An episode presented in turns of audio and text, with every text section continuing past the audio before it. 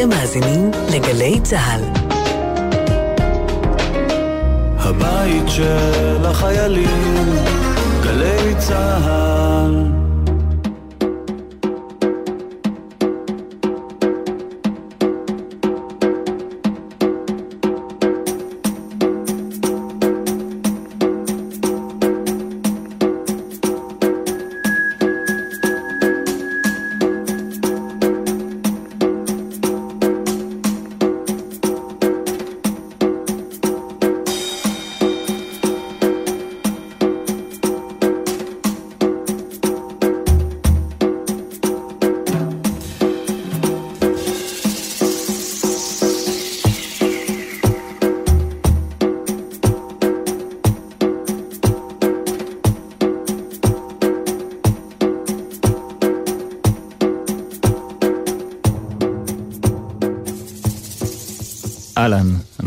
פותחים שעתיים ראשונות ב-2021 לתוכנית המוזיקה של גלי צה"ל.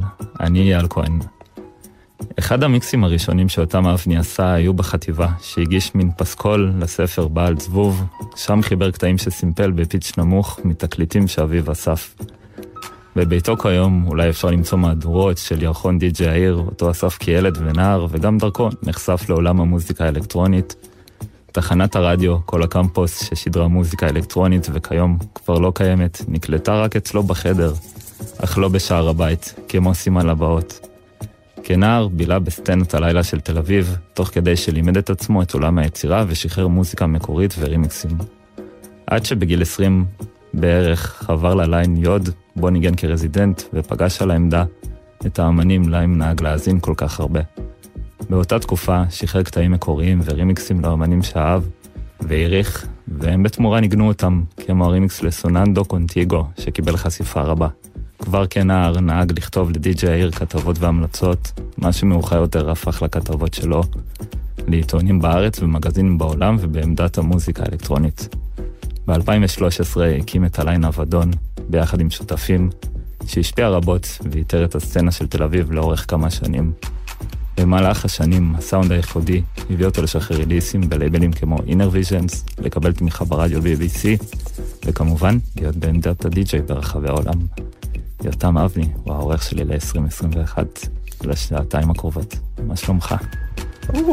טוב מאוד, איזה אינטרדקשן יפה עשית לי, מאוד מרגש, אני מרגיש כאילו חיים שכאלה. כיף לשמוע, כיף שאתה פה גם. מעבר ללשבת בפינת המרואיין, מה שקורה יותר אמנם, אתה גם ישבת בפינת המראיין, בתוכנית משמרת לילה. בה אירחת אמנים ואנשים מתוך תרבות הלילה, כמו בעלי המועדונים. ממש לאחרונה עלה איזה פרק חדש, אחרי כמה שנים. הסיבוב הראשון אבל קורה ב-2012, נכון? כן, כי הייתה תקופה שכתבתי לעיתונים, לטיימאוט, עכבר העיר וכל מיני כאלה, הייתי כתב לענייני לילה.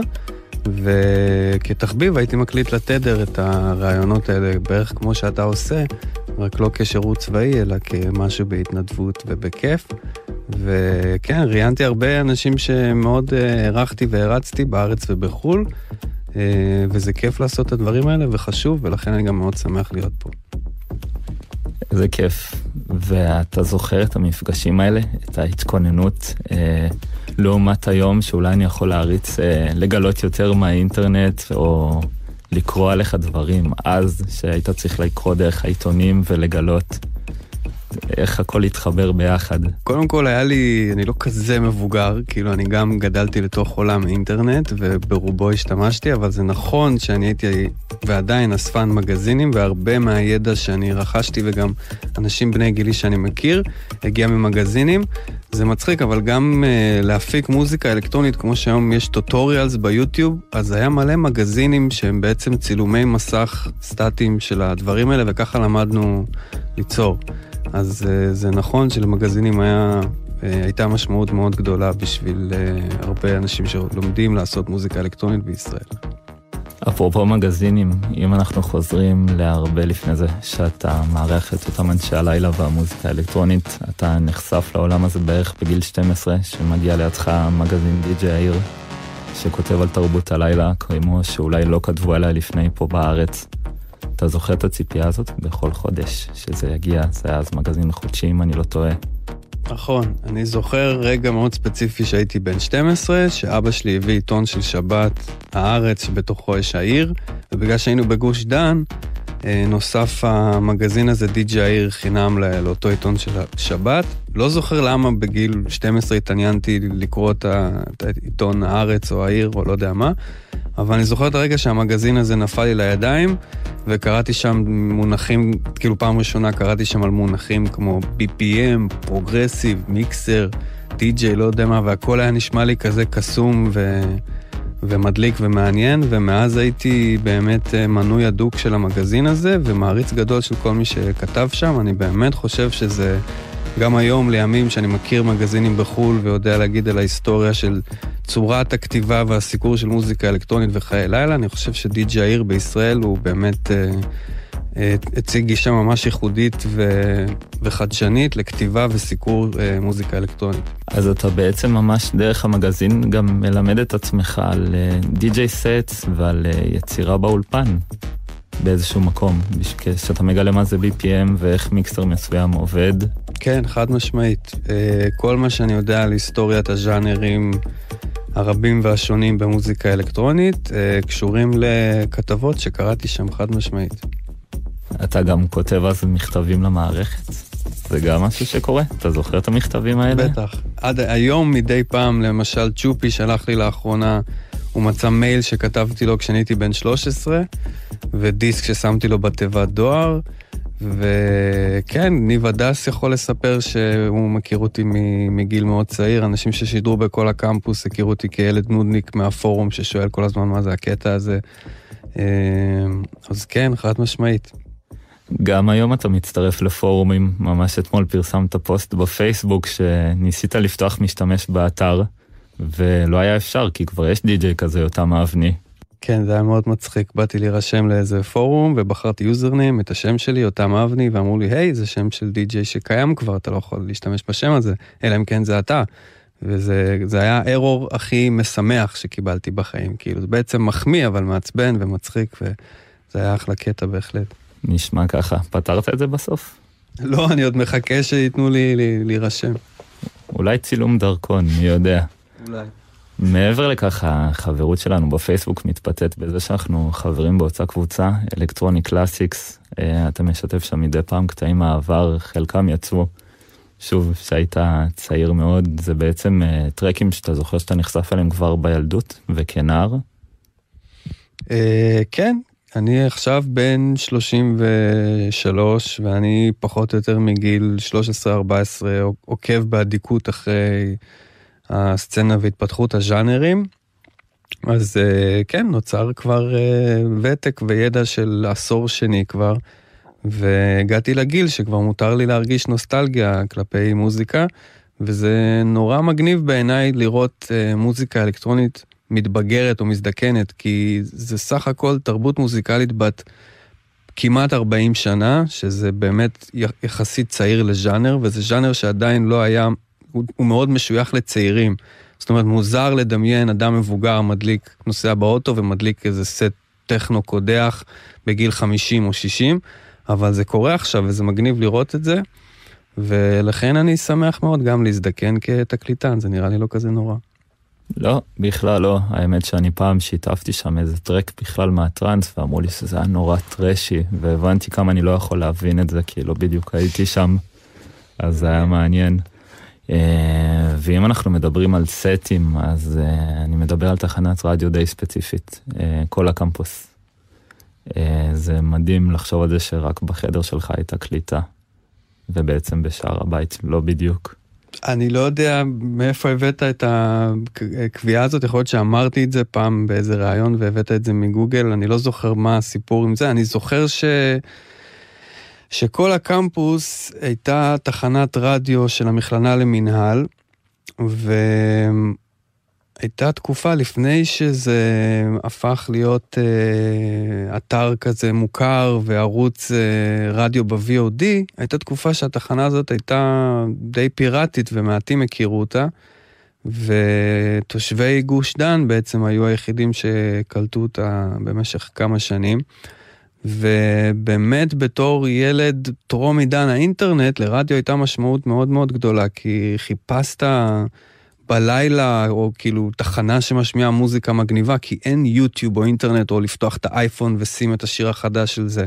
אתה רוצה מוזיקה, אתה כאילו מחפש אותה באוויר. אז כשכל הקמפוס, כשגיליתי אותה, ולהרבה אנשים שאהבו את התחנה הזאת, זה, זה היה משהו מאוד גדול, בהחלט. זה לימד אותנו הרבה סגנונות מוזיקה, השדרנים ששידרו שם הם היום דמויות בעמדות מפתח בתקשורת ובתעשיית התרבות. אחלה תחנה. והיה גם אפשרות בעצם אה, להקליט את הסטים ולשמוע אותם עוד פעם, בחדש. זה היה משהו, אתה זוכר, שאתה אוסף איזה דיסקים או קסטות למשל, של סטים מסוימים? הייתי מקליט קלטות. קלטות, אוקיי. אני, בטח, אני, כשהייתי עוד בבית ספר יסודי, הייתי שם שעון מעורר לאיזה שתיים בלילה, כי יש ברדיו תל אביב את הסט, שמשדר סטים חיים ממועדונים, נגיד מהאומן 17 בירושלים, או לא יודע מה. כל הלילה יש שידור חי מהמסיבות האלה, ואני אסור לי להיות ער בלילה, כי אני ילד כאילו בבית ספר יסודי. אז הייתי שם שעון מעורר, לשים להקליט בקלטת, ואני זוכר שהייתי מתעורר כאילו בלילה מהרעש שנגמר צד ואפשר להחליף, ויכול להיות שעד היום יש לי כזה טיקים שאני אקפוץ מהר מהמיטה אם אני אשמע כאילו קסטה נגמרת. אה, אז כן, זוכר את זה. כדאי לבדוק את זה. סיפרת על uh, קלטת אחת שרשום עליה 102 FM, ושאתה בעצם שומע אותה שוב, אז יש שם איזה אלבום של נירוונה. Uh, ממש uh, בוכים על כל טרק שנשפך. נכון, זה, מצאת את זה בפייסבוק, כאילו. היה איזה קטע שאחי, יש לי אח גדול, קוראים לו רון אבני, גדול ממני ב-12 שנים, שהוא לא אוהב מוזיקה אלקטרונית, הוא אוהב נירוונה וגראנג' וכל מיני דברים כאלה. ופעם באמת הוא הקליט לי על קלטת טייפ ש... של הסט, ומאוד כעסתי, מדהים ששלפת את זה מהפייסבוק, זה היה מאוד חטטני מצידך, לקח לי רגע להיזכר באירוע, אבל סחטן. כן, זה נשמע כמו אירוע משמעותי, בעיקר מאוד מעצבן, אני מקווה שלא נזכרת בזה עוד פעם. ותגיד, באיזה רגע אתה מצטרף ממש אה, לסצנה כבליין? באיזה גיל זה קורה פחות או יותר, שאתה כבר יוצא למסיבות ואירועים? אה, אז הייתי ילד נודניק מהאינטרנט שדי-ג'יי הכירו מאימיילים ומדיסקים שהייתי משאיר בתיבות דואר, וכשאני מגיע לגיל 16, אז אה, טל כהן היה מעביר אותי סלקציה באומן 17, טל כהן הדי-ג'יי שהיום הוא resident בבלוק, אז הוא היה resident של שירזי במסיבות gays. כשאני הייתי בגילכם, מסיבות gays היה הדבר הכי מגניב בעולם, המוזיקה הכי טובה הייתה אצל gays במשך שנים ארוכות, עכשיו זה ממש לא ככה, ממש ממש לא, אבל אז זה היה ככה. וכן, בזכות uh, קשרים כאלו או אחרים מהאינטרנט לצורך העניין, אז העבירו אותי סלקציה לכל מיני מועדונים, והמועדונים הראשונים שאני יכלתי לצאת אליהם בדורי ובגילי, היו הווקס וברזילי וברקפסט והאומן 17 תל אביב שבדיוק נפתח. ואתה יודע, זה נשמע שאתה מרגיש מסצנה, חלק מסצנה מאוד מאוד בוגרת בגיל מאוד צעיר, ואולי לפעמים ש... חברים לכיתה מחכים למבחן הבא, אז אתה מחכה למסיבה הבאה. כמובן שאף אחד לא מחכה למבחנים, אבל השאלה זה אם זה באמת הרגיש ככה. אה, כן, זה הרגיש ככה וזה עדיין מרגיש ככה. זה מרגיש כאילו מוזיקה אלקטרונית זה, זה האהבה הראשונה והכי גדולה שלי. אני מרגיש שאני נשוי לה באיזשהו אופן. יש תקופות שאנחנו לא בטוב, אבל חייבים להיות ביחד. יש תקופות שאנחנו צריכים להוסיף צעצועים למיטה כי משעמם. יש תקופות שצריך ירח דבש, יש תקופ... כל מיני תקופות, אבל זה, זאת אשתי הראשונה ואני מאוד אוהב אותה. נשמע כמו זוגיות לעניין. בהחלט. Uh, הפשן הזה לא נשאר רק בהאזנה ובלצאת למסיבות, אתה מוריד תוכנת uh, ויצירת מוזיקה ומלמד את עצמך ליצור, אתה זוכר uh, מתי זה קורה ואיך? Uh, סיפרת בהתחלה שבאמת uh, בילדות לבית ספר הייתי עושה כל מיני עבודות סאונד uh, מוזרות. אני, כן, הורדתי תוכנה שאני משתמש בה עד היום, שקוראים לה Fruity Loops, שאני מאוד גאה בה ואוהב אותה. אה, בזמנו הייתה תוכנה שזכתה ליחס מאוד מתנשא, אבל כיום אה, היא הוכיחה את עצמה כסטנדרט בז'אנרים כמו trap ו dubstep ו-EDM ולא יודע מה, מי שלא משתמש ב Fruity Loops סתם פראייר ואידיוט. אה, אז אני לימדתי את עצמי תקופה ארוכה, וכשרציתי ללמוד ברצינות, אה, פניתי למיוזיק סקול כדי ללמוד מזיו מטושקה, זיכרונו לברכה. זיו תפס אה, חלק מאוד גדול אה, בחיים שלך, אפשר לשמוע את זה גם באלבום האחרון, באחד הטרקים, באלבום שיצא בקומפקט, שנדבר עליו בהמשך, ונספר גם קצת יותר על זיו ועל כל העשייה שלו וההשפעה. אבל uh, בעצם עוד לפני שאתה יוצר, בזמן שאתה יוצר מוזיקה בבית, uh, מתי מגיע הרגע הזה שאתה מרגיש מספיק בנוח לשלוח את זה לאמנים, אולי ללייבלים מסוימים, לשים את הדיסק הזה, ב, כמו שאמרת?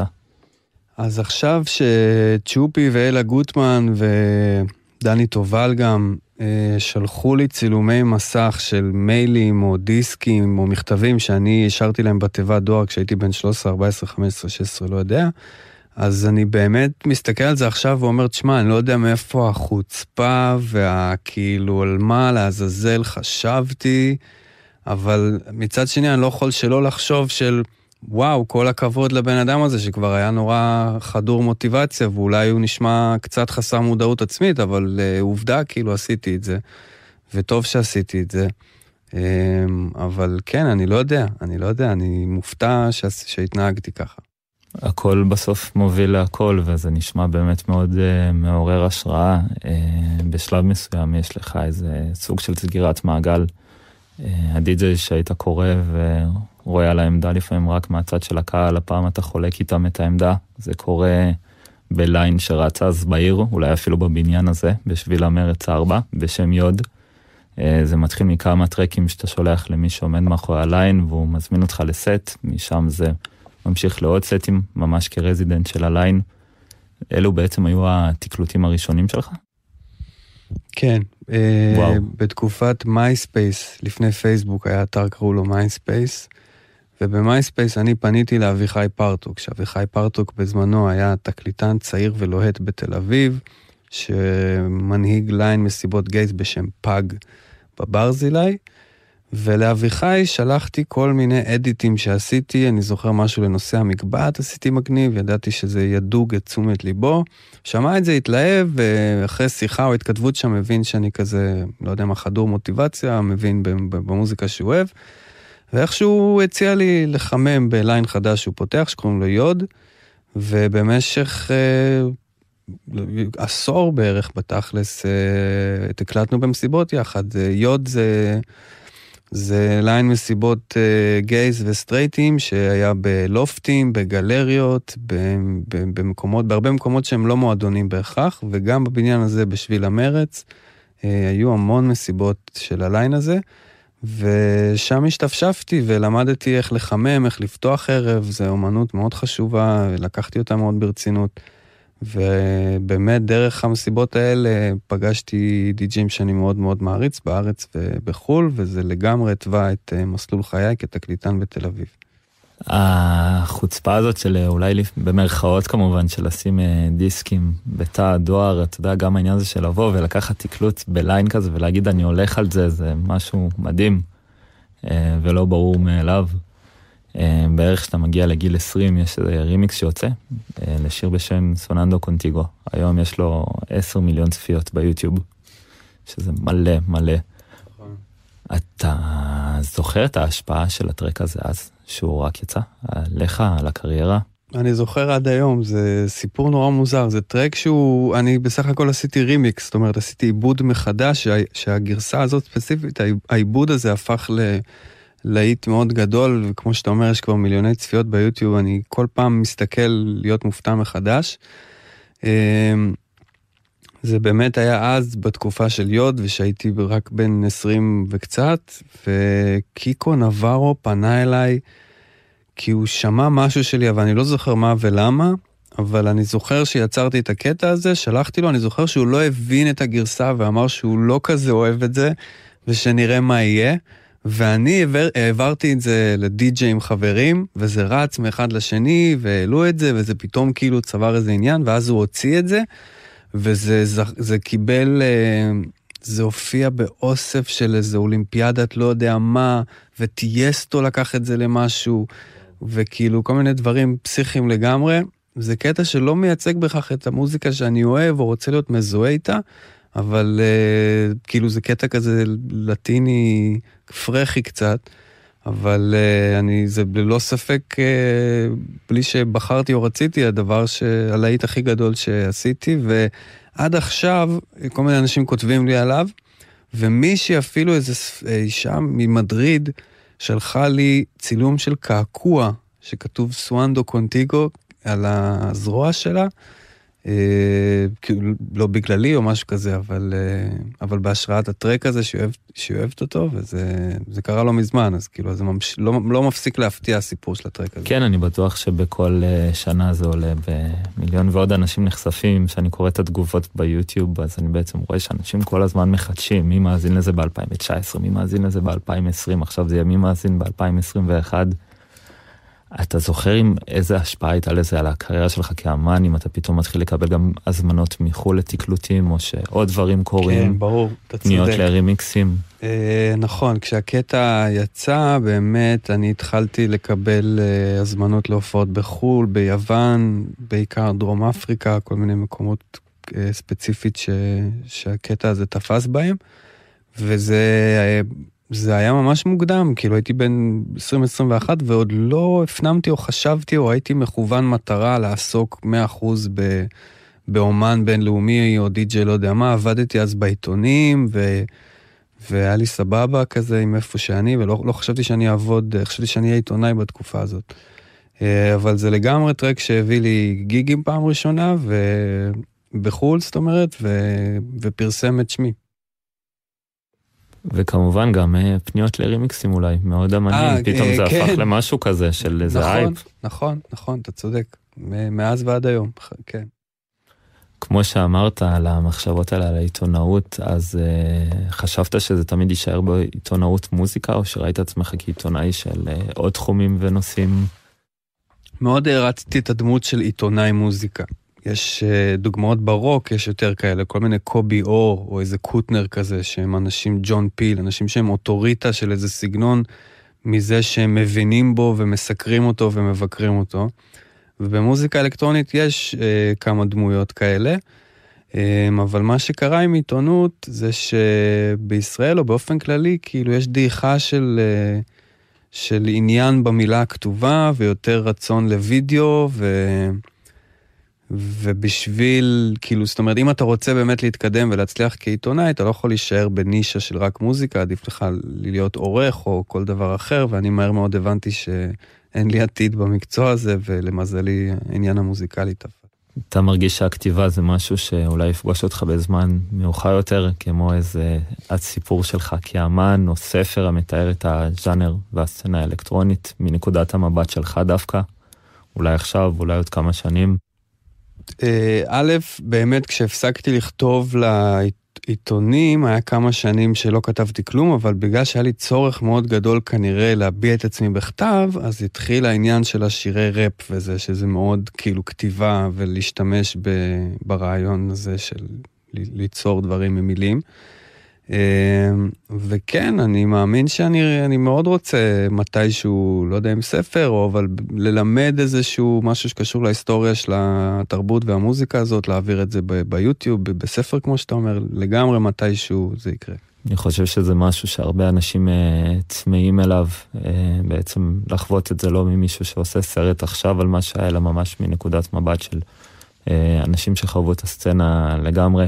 אה, כל מיני אנשים פורצים, פורצי דרך כמו ז'אן מישל ג'אר, שאני יכול לקרוא עליו ללא הפסקה, אבל אני עדיין לא אבין בדיוק את הרגע הזה שהוא נגיד הקליט את אוקסיג'ן ומה קרה שם.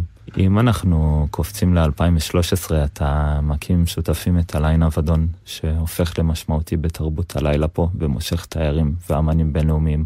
מה הביא האבדון בעצם, שבא לפחות פחות לידי ביטוי בתרבות הלילה פה, עד אז, באיזשהו מקום, אם הרגשת שזה ככה?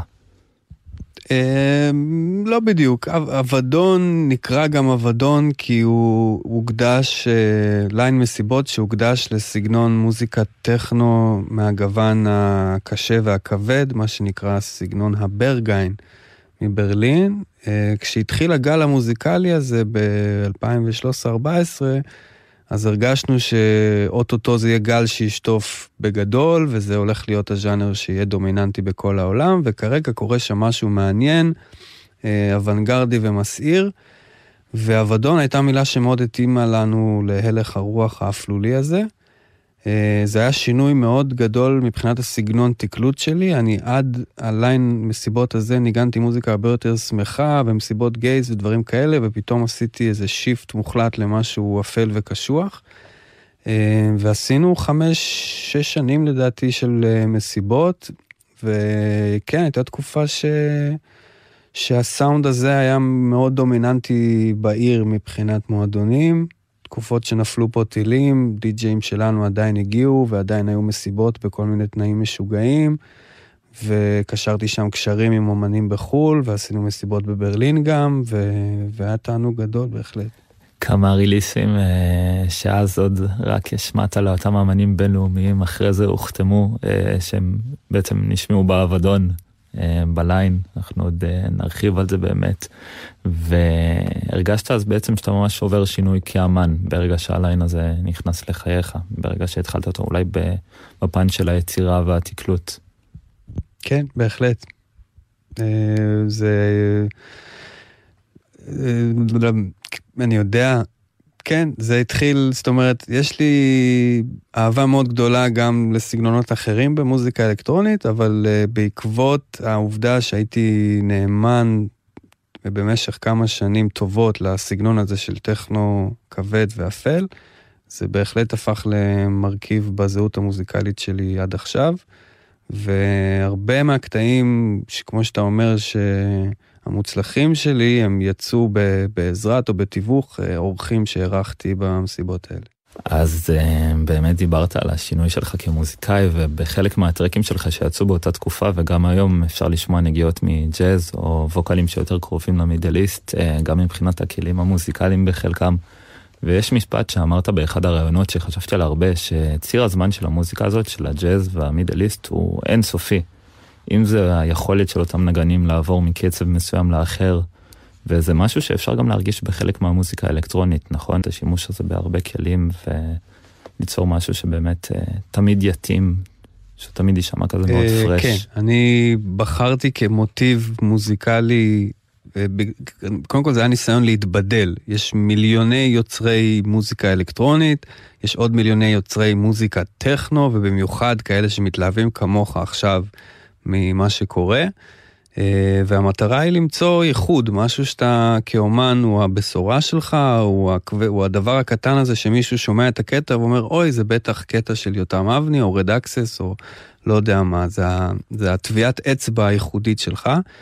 ואני, בגלל החיבה המאוד גדולה שלי לג'אז ומוזיקת עולם, באשר היא, לקחתי את המוטיב הזה כנושא קבוע בקטעים שאני יוצר. אה, גם אם, גם אם זה כאילו האוס עליז כמו קיקו נברו וגם אם זה טכנו אפלולי וכבד. בשני המקרים, אם יש שם אה, הרבה כלי הקשה ואיזה שירה בשפה מאוד מוזרה, יש סיכוי סטטיסטי גבוה שזה טרק של יותם אבני מתל אביב, כאילו, וזה הקטע ואני שמח שמכירים אותי בזכות זה.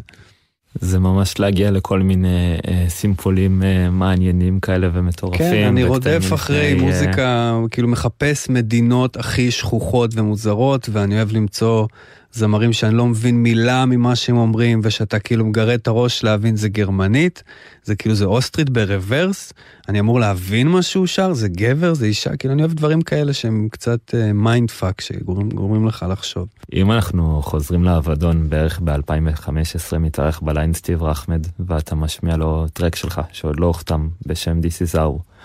ה vibe שלו אז uh, היה שונה מהיצירות הקודמות שלך? הרגשת שהוא מעט שונה? אה, This is How זה היה קטע שעשיתי חמש שנים קודם לכן, והוא נשאר כזה בהארד דיסק, וכן. ואפרופו מוזיקה שלא מתיישנת או משהו כזה, זה באמת חריג ומשונה שיש לך טרק בארון חמש שנים, וחמש שנים אחר כך עדיין רלוונטי להוציא אותו, אבל uh, פשוט באמת לא ידעתי מה לעשות איתו, והבאתי לסטיב רחמד ולעוד כל מיני די-ג'ים שאירחתי באבדון, הבאתי להם אה, USB עם uh, קטעים שלי מכל מיני שנים, כי...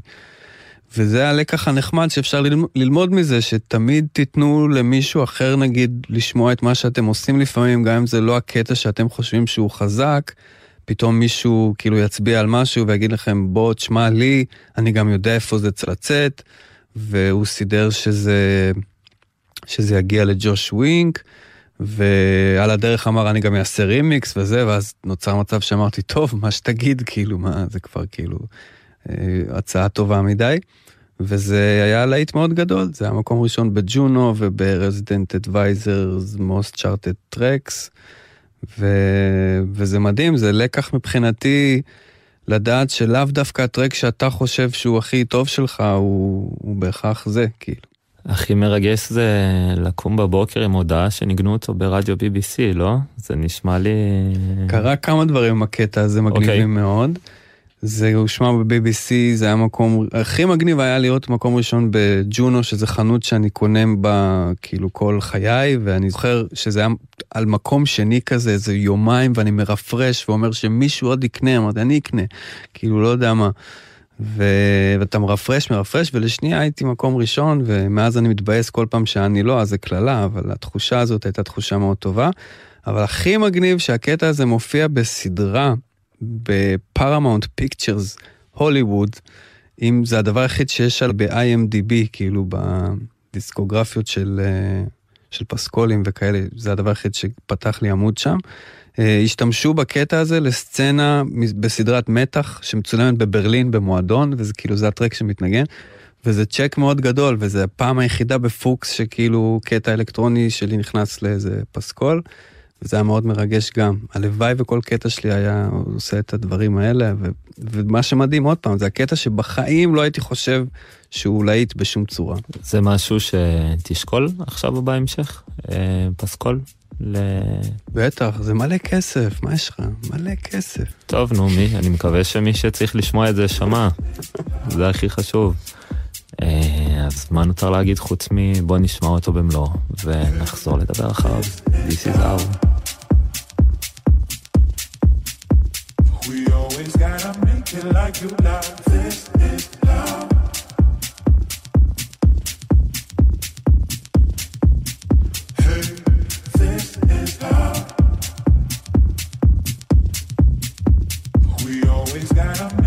Like you like. like you like. I always gotta make it like you like.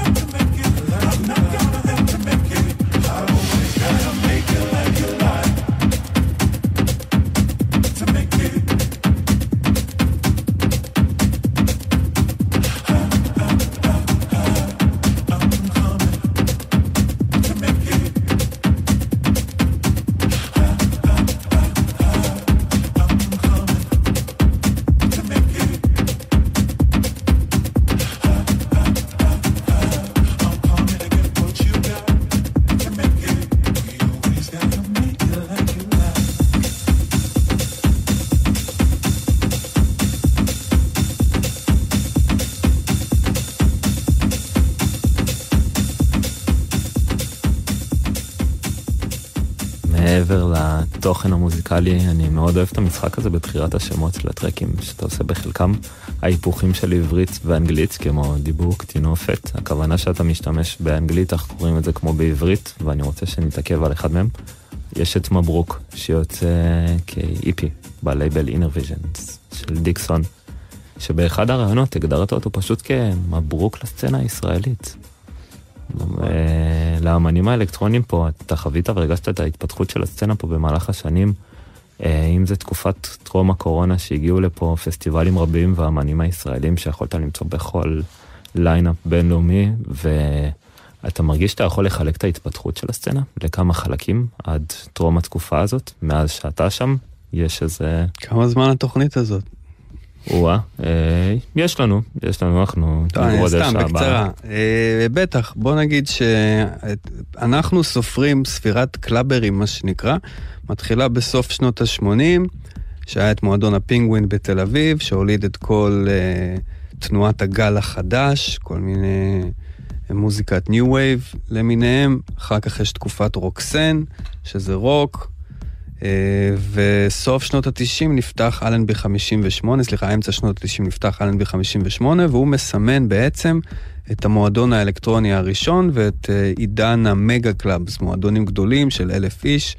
אה, נמל תל אביב אז הוא לא הקניון שהוא היום, אלא הוא איזה אזור תעשייתי לגמרי, וכולו מועדונים ו... ובלאגן, ו... ושום כאילו סניף ארומה ושום דבר, כאילו שום חנות לא הייתה שם.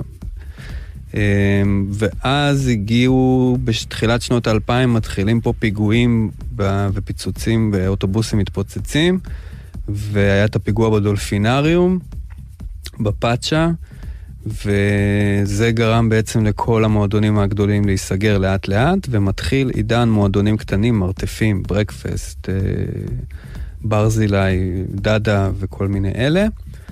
אה, ובתקופה הזאת באמת מתחיל גם, אה, יש את אה, שלומי אבר וגיא גרבר כנציגים יחידים של ישראלים שעושים מוזיקת house וטכנו ומצליחים מאוד בעולם. אחריהם מגיעים גם חיים וברייזמן, אבל באמת אפשר היה על כף יד אחת לספור כמה ישראלים באמת מצליחים בזירה הבינלאומית בסגנונות האלה.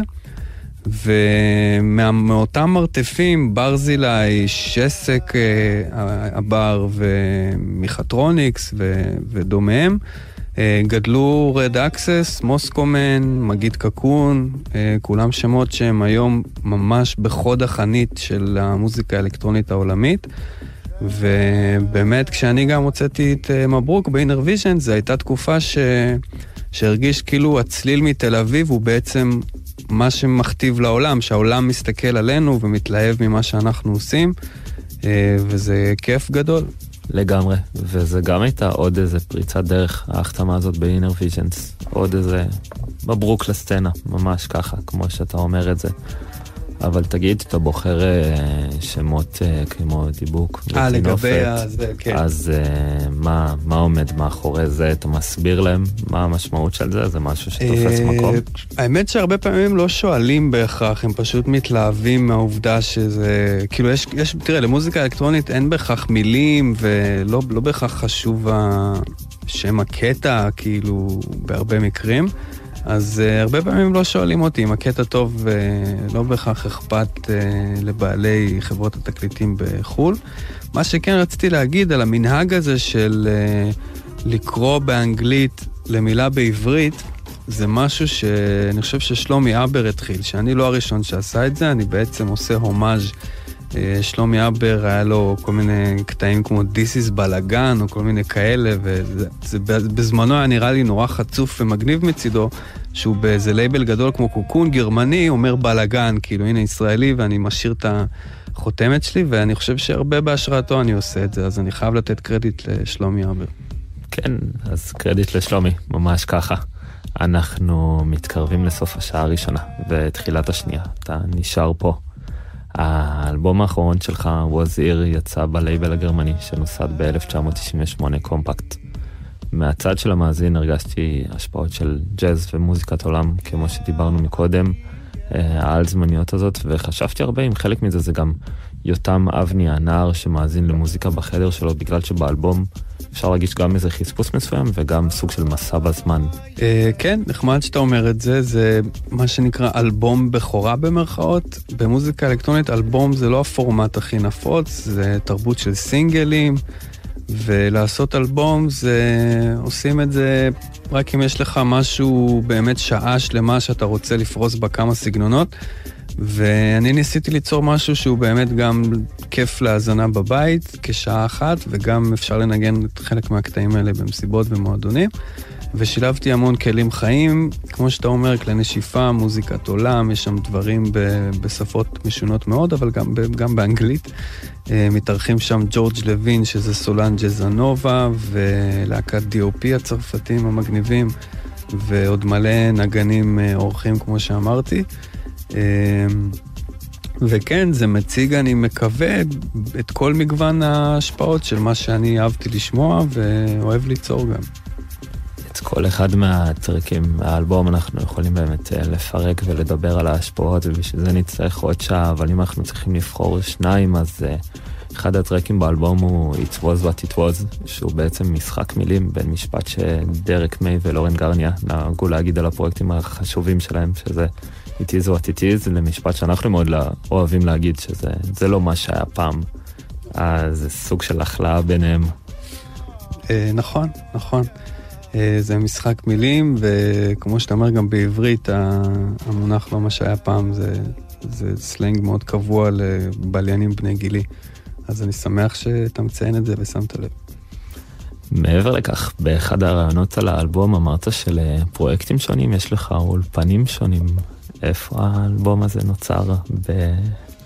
אז האלבום לקומפקט הוא פשוט אה, הופק והוקלט בכל מיני דרכים שונות, כי בעצם תקופה ארוכה כשהסתובבתי בעולם, אז ביקשתי כל פעם מה, ממי שמארח אותי, בוא תכיר לי איזה זמר מקומי מגניב, האם יש פה איזה ראפר משונה, האם מישהו פה מנגן על משהו. והקלטתי, זאת אומרת, סולואים של חצוצרה ו... וכל מיני קולות בגיאורגית.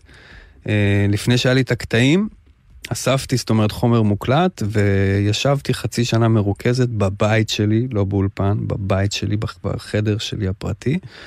ואת כל החומרים שאספתי מסיבובים בכל מיני מקומות, אה, ערכתי וכתבתי להם קטעים. מדהים, אמ, ויש לנו עוד טרק שמאוד חשוב להתעמק עליו, שזה פאץ.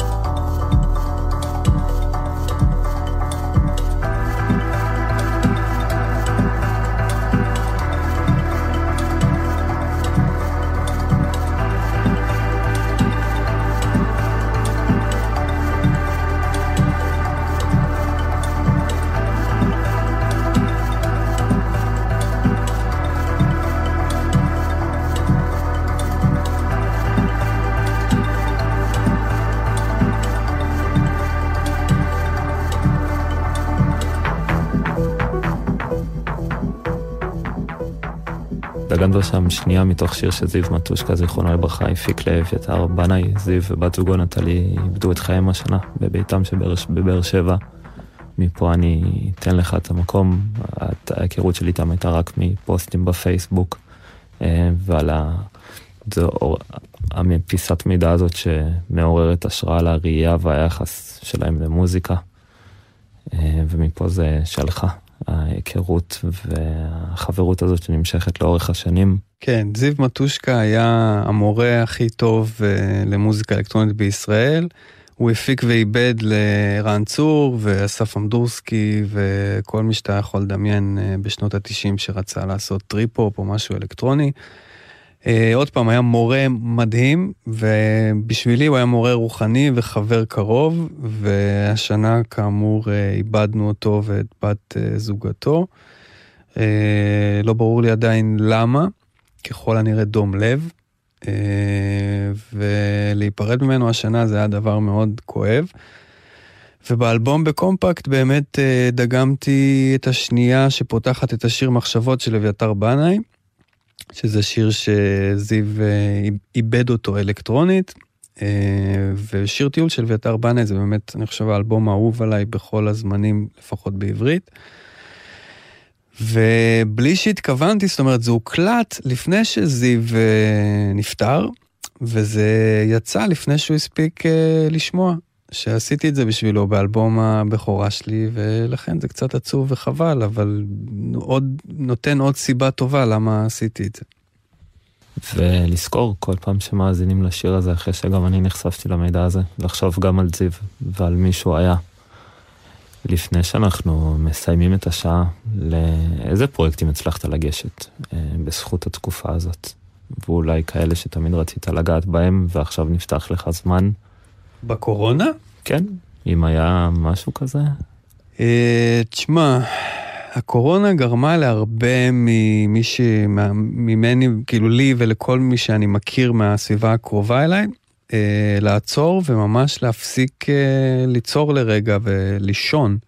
יש לי הרבה חברים די-ג'אים שבאמת זו התקופה הראשונה הארוכה ביותר שבה הם נחו, שבה הם היו בכלל בחופש. עד לרמה שזה מפחיד, שאתה כזה, לקח לי זמן לחזור לרצות ליצור, אבל uh, בהחלט יצרתי דברים. Uh, אלבום uh, ראפ חדש, שבטח נדבר עליו בשעה הקרובה, זה קרה בתקופת הקורונה. הקומפקט, uh, לא, אבל דברים אחרים כן. ו... זו תקופה של, כאילו זה כן היה נחמד לתקופה לחשוב שהתקופה הזאת טובה ליצירה. אני לא חושב שזו תקופה טובה ליצירה, אבל אני מרגיש שאנחנו מריחים את הסוף, ולכן אני לפחות חזרתי ליצור ואני שמח על כך. כן, יש לוקיישן uh, מסוימים בעולם שכבר ממש uh, אירועים קורים בהם. כמובן שאנחנו עדיין, אם אנחנו מדברים על עולם התרבות בישראל, אז הוא עדיין לא נפתח וכבר הגיע הזמן ומספיק. צריך להגיע למתווה הנכון ולמקום הנכון בשביל לקיים את זה. דיברת על העניין הזה של לישון, אז בתוך הלישון הזה יש תובנות חדשות על האומנות שבתוך זה, על, עליך. מלישון, מלנוח? כן, זה גם משהו כזה. נוצר זמן לחשוב, אנחנו פחות בטורים ומקומות. כן, תשמע, אני... כש... כש... כשהגיע הסגר הראשון, או כשבוא נגיד ככה, בפורים, כשידעת שמשהו הולך לקרות, זאת אומרת שהעולם הולך לעצור, אז אני דווקא מאלה ששמחו קצת, כי אני הייתי עם הלשון בחוץ רגע לפני, והייתי עייף מלטוס, והייתי מאוד לא מרוצה, ושום דבר לא היה עוצר אותי, שום דבר, אם לא היו מכריחים אותי, ו... והעובדה שכולם היו בבית, ולאף די-ג'יי לא היה גיג יותר טוב ממני, זה הוריד לי את חרדת הפומו, וזה הכניס דברים לפרופורציה, ושמחתי. אבל אז זיו ונטלי נפטרו, וזה נתן לי כאפה מאוד מצלצלת, וזה ממש ניער ממני את הרצון או את המחשבה בכלל על מוזיקה ו... ומה כאילו, מה זה קשור עכשיו, איפה העולם, וכאילו מי רוצה לשמוע מוזיקה אלקטרונית, אני גם רציתי לשמוע דברים שקטים בבית, כאילו אני לא צריך עכשיו מוזיקת מועדונים בבית כשאין אה, איפה מה לצרוך את זה. אבל אז עובר זמן, ופתאום אני קולט שאני מתגעגע לזה, ובא לי לתקלט גם עם לעצמי, כאילו, לא בשביל סט למישהו ולא בשביל כסף, כאילו, אני עם עצמי לבד, תראה איזה יופי, רוצה לעשות את זה בשביל עצמי, וזה היה גילוי מאוד מאוד מרגש, כי אני עובד בזה תקופה ארוכה, ואתה מרגיש שזה עבודה לפעמים. ופתאום נשארתי לבד, אני והציוד שלי, ואמרתי, היי, מה זה? אנחנו ביחד תקופה, ואני עוד אוהב אותך, והכל קורה, תראה איזה יופי. זה היה משמח. ואז יוצאים סטים כמו הסט האחרון לריינס FM, ששם יש בעצם שעה שלמה של אה, מוזיקה, מעכשיו ומפעם. נכון. אה, סט מדהים, האינטרו של ההתחלה תודה רבה. מרגש ומעולה. אה, בוא נסיים את השעה עם גרסת דאב שלך לאסף אמדורסקי, לשיר נוגעת בחלום. זה יצא באוסף רימיקסים עם עוד הרבה אמנים נהדרים. זה קורה לכבוד יום הולדת 50 שלו, מי היה מאמין? אני התחלתי לספור רק ממנועים שקטים, לא סתם. קראת לגרסה דינה מודב. אה, מה עומד מאחורי השם הזה? כמובן שהיה את המועדון, אבל אה, כן. עדיין אה, אז נכון, אסף הוציא אלבום רימיקסים לכבוד יום הולדתו החמישים, אה, ואני קיבלתי לעשות גרסה לשיר שלו שנקרא נוגעת בחלום, ועשיתי משהו כזה דאבי נמוך ונחמד, תכף תשמעו את זה. אה, הגרסה נקראת דינמו דאב על שם מועדון הדינמו דבש, שהיה בתל אביב בשנות ה-90, שהיה בו דגש מאוד גדול על מוזיקת דאב ורגעי. ומי שיאזין לגרסה וזוכר את התקופה הזאת, זה מאוד השתייך לו מוזיקלית לרוח המועדון הזאת, רוח המועדון הזה, סליחה. ולכן קראתי לזה ככה, מה גם שלא רציתי לשים את שמי, יותם אבני, כי זה לא קשור בהכרח למוזיקת מועדונים שאני עושה, אלא משהו אישית כזה לאסף חריג, ולכן זה השם. ניפגש בשעה הבאה, ובוא נשמע את זה, נוגעת בחלום, דינה מודה באדיץ.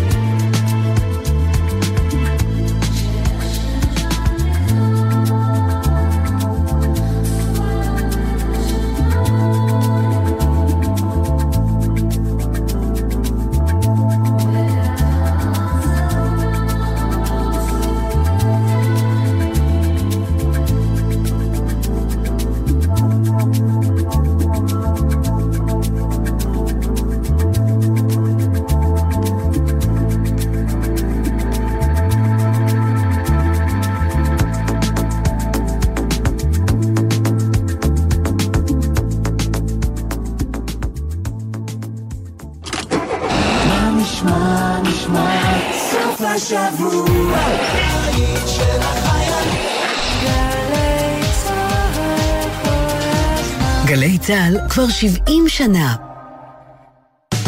כל שבת ב-10 בבוקר, יורם סוויסה לוקח אתכם למסע מוסיקלי.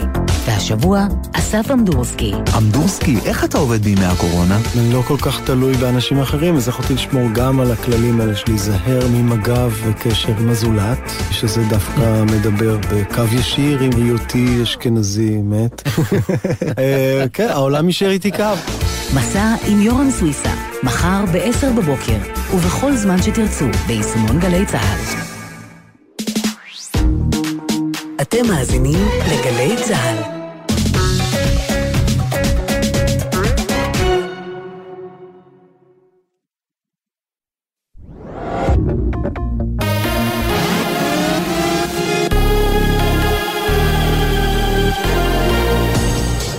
גלי צה"ל השעה 11, שבת שלום, כאן שני חיימוביץ עם מה שקורה עכשיו.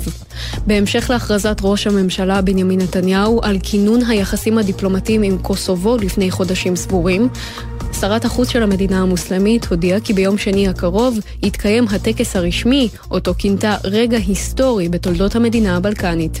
הטקס ייערך באופן מקוון בהשתתפות שר החוץ גבי אשכנזי. קוסובו, שהכריזה עצמאות לפני כ-12 שנים, הודיעה כי תפתח שגרירות בירושלים במסגרת כינון היחסים עם ישראל. התפרצות הקורונה באירופה, צ'כיה הודיעה כי תאסור כניסה לשטחה החל מחצות שעון מקומי, כך לפי הודעת משרד החוץ הצ'כי. ההחלטה התקבלה בעקבות המאבק והמלחמה בהתפשטות הזן הבריטי של נגיף קורונה. מקרים חריגים יאושרו רק לצורך נסיעות, נסיעות עבודה וביקורי משפחה. מוקדם יותר הערב ראש ממשלת צרפת ז'אן קסטקס הודיע כי מיום ראשון ייסגר המעבר לשאר מדינות אירופה בשל התפשטות הנגיף בצרפת. עוד הכריז קסטקס על שורת הגבלות לבלימת הנגיף, בהן צמצום המסחר במרכזי הקניות והגברת האכיפה נגד מפרי העוצר הלילי. האירוע הביטחוני סמוך לשגרירות ישראל בהודו. הותרה מעטפה באזור הפיצוץ שיועדה לגורמים בשגרירות ישראל, אך טרם פורסם תוכן המכתב. ראש הממשלה בנימין נתניהו קרא במהלך הערב לראש ממשלת הודו למצות את חקירת הפיצוץ שהתרחש היום סמוך לשגרירות בניו דלהי. באירוע לא היו נפגעים ולא נגרם כל נזק לבניין השגרירות. הרשויות בהודו חוקרות את, את פרטי המקרה. ידיעה שריכזו כתבותינו מוריה אסרף וולברג ומיכל גלנץ. כדורגל מהליגה הספרדית, בשעה זו שון וייסמן וביאדוליד מתמודדים נגד נועלת הטבלה אווסקה במסגרת המחזור ה-21 של הליגה. הקבוצה של הישראלי נמצאת כעת בפיגור 1-0.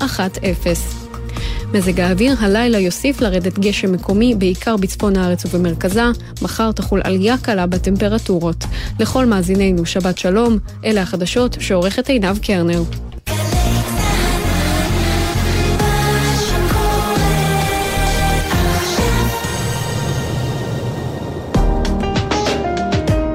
אתם מאזינים לגלי צה"ל. הבית של החיילים, גלי צה"ל.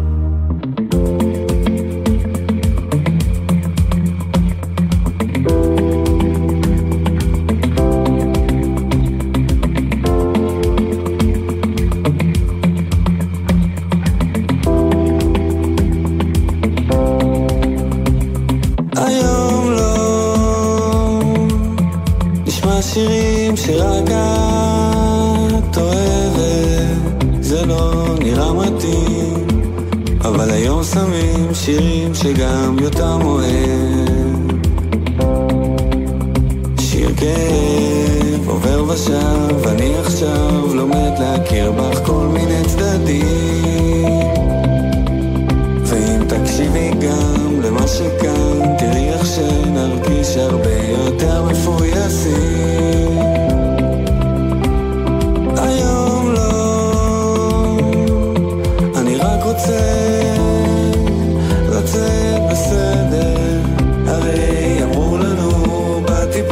שצריך לא לבקש.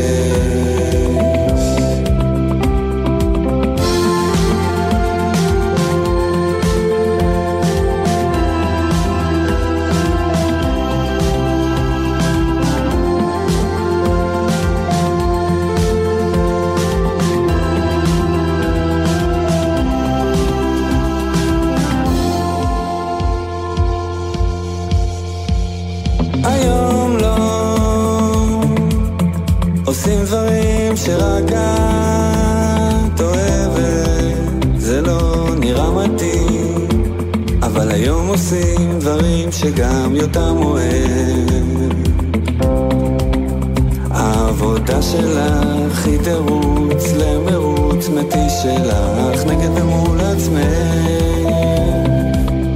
אני יודע גם שאני מוגזם ומטומטם אבל יש מצב שתכלס אני צודק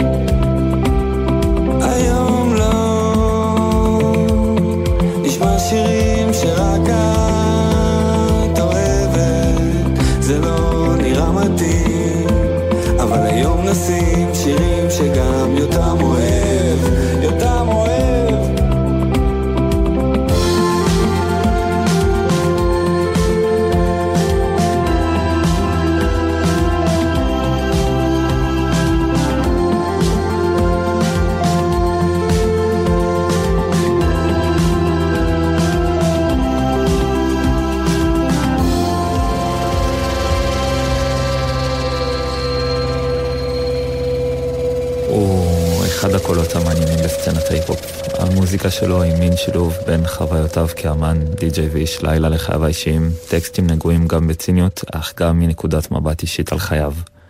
חלק מהשירים בשלושת האלבומים מתחילים באינטרו שהוא ספק הודעה קולית, ספק שיחות בהם דיברו איתו או עליו.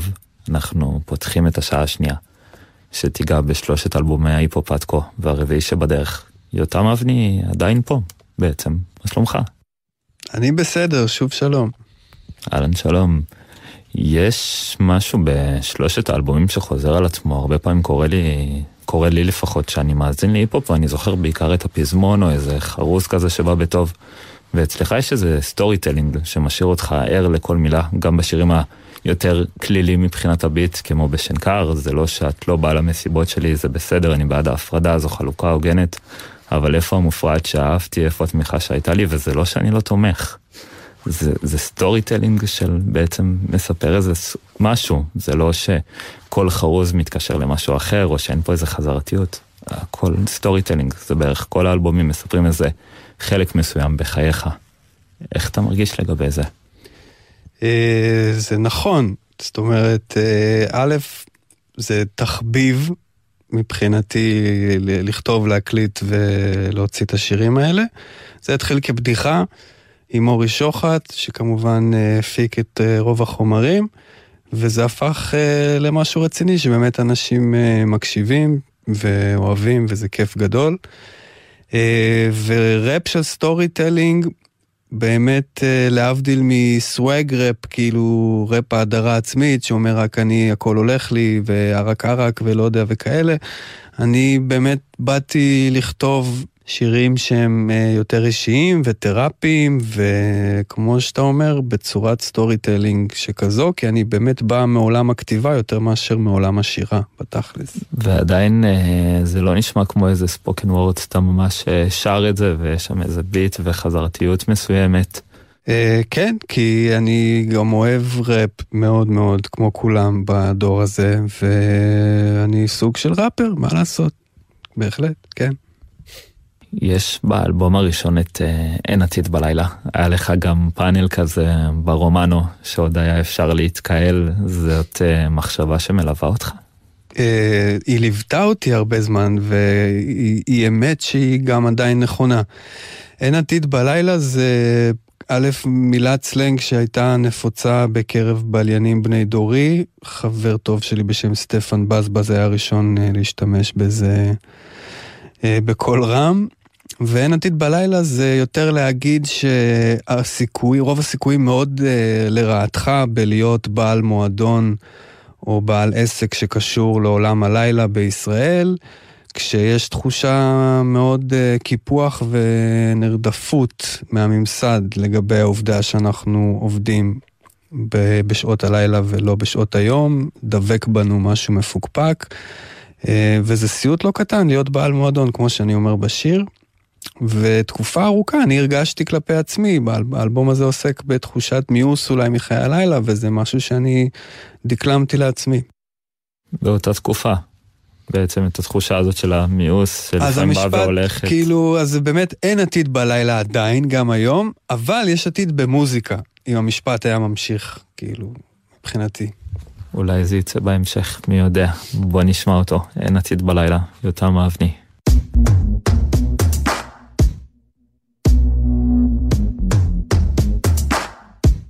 Tone. מהדינמו עד עכשיו, רק עייף ומאוכזב,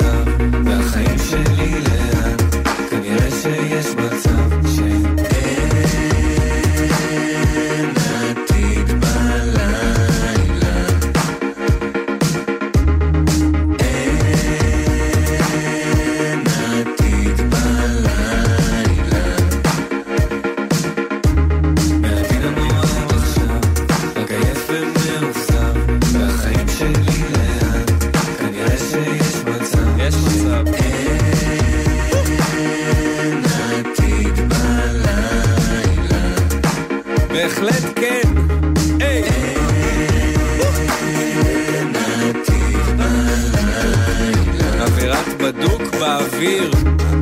כן זה אני, הייטר לאומי, מעודד תרבות אונס ומאז כעונש מנגן בבלוק רק פעם בחודש?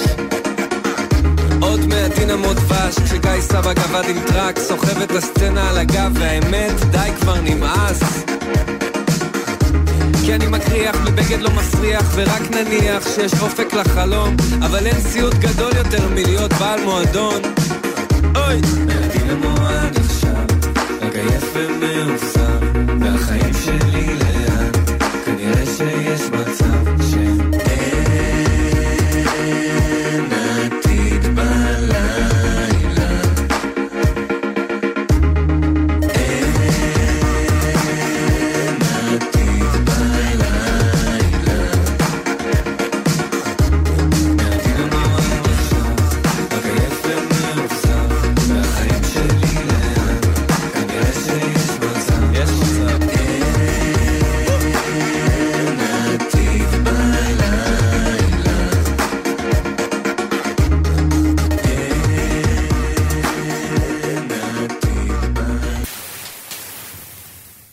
אין עתיד בלילה יוצא באלבום הראשון שלך ב-2016, עוד לפני שזה מתבשל האלבום, כמו שאמרת, זה מתחיל מכמה שירים בין חברים שאתה בעצם אה, מקליט ושולח, אחת מהם היא ליאת תורג'מן, אז יחצני של חברת תקליטים, שבעצם מציעה להוציא משם את אחד השירים כסינגל, נכון? אמ, היא החליטה, החליטה לעשות לזה יחסי ציבור בהתנדבות, סתם כי היא אהבה את זה כבדיחה, או האמינה שזה יכול להיות מעניין, וגרמה לכך שזה יופיע במאקו, אני חושב. וכן, ומאז אה, בזכותה הרבה אנשים הקשיבו לאלבום הזה, וזה אפשר אה, לקיומו של התחביב הזה שלי. שהסינגל יוצא, כבר יש לך את שאר השירים בעצם אה, מוקלטים, או לפחות אה, כתובים על הדף באותו אלבום? אני זוכר שכתבנו קודם כל את בחורות בגילנו, והוא גם יצא, ורק אחרי שהוא יצא, ישבתי, דיברתי עם שוחט ואמרתי לו, תשמע, יצא שיר והוא עצבן קצת או משהו כזה, חייבים כאילו לכתוב אלבום, או כדי לעצבן יותר, או כדי שיסלחו לי, לנו. ו... וזאת הייתה האווירה. התחלתי לבוא לאורי שוחט באופן קבוע, ששוחט הוא כמובן גם חבר ואדם שפשוט נורא נורא כיף להיות במחיצתו. וזה היה תירוץ גם סתם אה, להיות איתו. ו... ויצא מזה גם שירים, שחלקם אומרים דברים מאוד uh, עמוקים וכנים על uh, מערכות יחסים ועל החיים בעיר הגדולה. בתוך האלבום הראשון, כמו שאמרת, בעצם יש את אה, חוויותיך בעיר עם name dropping של שמות רבים מהסצנה. האלבום נמתח אה, על ציר זמן ארוך שרלוונטי גם להיום, אך גם מלפני עשר שנים, חוויות שחוזרות על עצמם גם היום. אה, אולי זה גם סוג של מסלול מסוים, שאין מנוס ממנו, בחוויה התל אביבית, של להיות בליין בעיר, להיות איש לילה בעיר. זאת מחשבה? אני חושב שכן, אני חושב שהרשיתי לעצמי להוציא שירים עם כל כך הרבה אה, name dropping ספציפי, זה מהעובדה ש... שזה אומר משהו על תל אביביות ועל תקופה שבה באמת משנה לך מי הוא מה באזור שאתה גר בו מאיזושהי סיבה. יש בזה משהו מן הלעג, או לצחוק על התל אביביות, שכאילו למה זה חשוב לנו, למה זה אומר משהו. אמ, ולכן גם אם אתה לא בהכרח מכיר את השמות, יש הרבה אנשים שיזדהו עם, עם השירים האלה בגלל, אה, בגלל הגישה הזאת. מה גם שאני, למשל, מאוד אוהב שירים לא שלי, שהם נוקבים בשם ספציפי, נגיד, רמי מואשם בהחזקת סמים קלים של הג'ירפות. זה שיר מדהים, מי זה רמי? מה זה משנה? אתה מבין? אז uh, זה גם חלק מהסיבה. נכון, זה גם uh, לפעמים ששואלים uh, על שמות, כמו שבאלבום הראשון יש את uh, יעל, אז לא בטוח שיעל זה מישהי מכוון ספציפית. ממש לא. גם ניב הטכנאי פה יכול להיות יעל במובנים מסוימים, אבל אני לא חושב. הוא יכול. לגמרי. יש אפשרות להאזין לאלבום כרצועה אחת ביוטיוב, יש כמה קטעי קישור גם שמופיעים בשירים, מעבר אחד שאולי אהבתי במיוחד הוא בן יעל שנקר. המעבר הזה בעצם מתחיל במישהי שמדברת uh, למישהו על כמה הוא מבלבל את המוח, ואז היא מספרת לו כמה הם דומים, שניהם אוזניים בכל זאת, ועובר לזה שהיא מספרת לחברה שהם לא יכולים להיות ביחד כי הוא פשוט uh, גזור. זה אותה בחורה בשני השירים, אותה קול. אז איך בעצם נכתבים הטקסטים האלה למשל? אה, קודם כל, הסיבה שהאלבום הראשון וגם השני והשלישי מוצאים בטרק אחד ארוך או אה, מחוברים לכדי שעה אחת, אה, זה בגלל שאני די-ג'יי וחשוב לי לגרום לך להרגיש, לקחת אותך למסע. אני לא רוצה שתשמע שיר אחד, אני רוצה להכריח אותך או, או לגרום לך להישאר איתי דרך איזשהו סיפור שמתחיל מ... באקורד מסוים, הולך לאיזה מקום דרמטי, אה, ולוקח אותך למסע של מגוון מצבי רוח, טעמים, מחשבות ו... וכן הלאה. ואחד הדברים שבאמת אהבתי לעשות בהשראת אולי דרייק, דרייק היה הראשון שדגם כאילו אקסיות מהוואטסאפ, אז כשאני עשיתי את זה זה היה כזה רעיון חדשני בעולם ה-R&B, אבל uh, המונולוג שהיה לי, הדברים שהיו לי בוואטסאפ מנשים וגברים uh, חביבים שהכרתי במקומות בילוי הזויים, חלקם נשמעו לי ממש קאלט, והם אלה ההקלטות שמאתרות את האלבום הזה, דברים שהם... שמייצגים איזשהו ז'רגון, אה, סגנון דיבור בלייני, תל אביבי מסומם קצת, שהרבה אנשים מכירים. לגמרי, גם ההבנה הזאת של להצליח לחבר בין סיפור אחד אה, לסיפור אחריו, אחריו שהם לא בהכרח דומים, יעל ושנקר לא בדיוק מספרים את אותו סיפור ושזה קורה ביחד, זה עדיין נשמע אה, מאוד הגיוני ומשאיר אותך גם ערני לשיר שהולך לבוא אחריו. אה, בוא נשמע פשוט את שניהם אחד אחרי השני בשביל לעזור גם למאזינים להבין על מה אנחנו מדברים ואז נחזור לאלבום השני שמגיע בתקופה של עשייה והגשמת חלומות ואיתו גם אה, מתחים מסוימים וספקות. בוא נשמע את זה.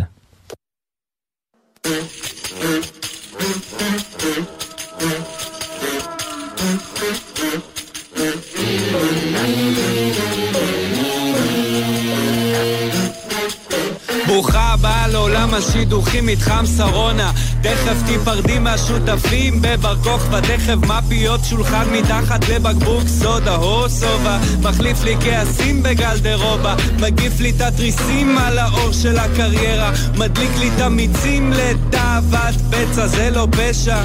לרצות מעבר לממוצע, לרצות שבכל לייק תגיע קצת קנאה. להבין שיש דברים שמה לעשות, קונה אצלי רק כסף כמו בריאות תכשיטים. בנוף מהמרפסת לדעת שבכל רגע מישהי עומדת מאחוריי שגבר מסוג כזה יסתדר גם יופי בלעדיי עד מתי? דברים קרחים ליסינג של חברה על סקודה יופי על הקרקע אבל אני בונה לגובה אתה כמעט מעניין עם משכנתה על המצח אבל איפה הנחישות? אולי מהצבא נשאר לך פצע? דם ואש וכרטיס אשראי דם באש וכרטיס אשראי. דם באש וכרטיס אשראי. דם באש וכרטיס אשראי כן, ככה זה איתכם כולם, גברים ישראלים. גרתי בניו יורק, מיינד יו נכים רגשית. עבדתי בעגלות, הזעתי שם מספיק. השלמתי בגרויות, עכשיו מגיע לי השיר. בחורות לא מודות, אבל בינינו זה מרוץ. נישואים הם הסכם ממון, גירושים זה בקלות. בוא, אל תפליג שיכור עם מחשבות לא טהורות. יש מחיר גם לכוס הזה, בין ארבע ספרות לפחות. לא נוחות, נעליים של נמוכות, המסע מפרך אבל סופו נראה קרוב. עבדנו על זה קשה אבל זה שווה לי את הכל. זוכר שהבטחת לעזור לי עם הבנות, עכשיו תפרוס אותי עליך כמו ריבוד יקר לאוטו. נעים לי פה בג'יפ אבל חכה עוד רגע, לא פה. תן להניח רגל בארמון של הנסיכה, זה נכון שעדיין לא סיפרת לאשתך? דם באש וכרטיס אשראי דם באש וכרטיס אשראי דם באש וכרטיס אשראי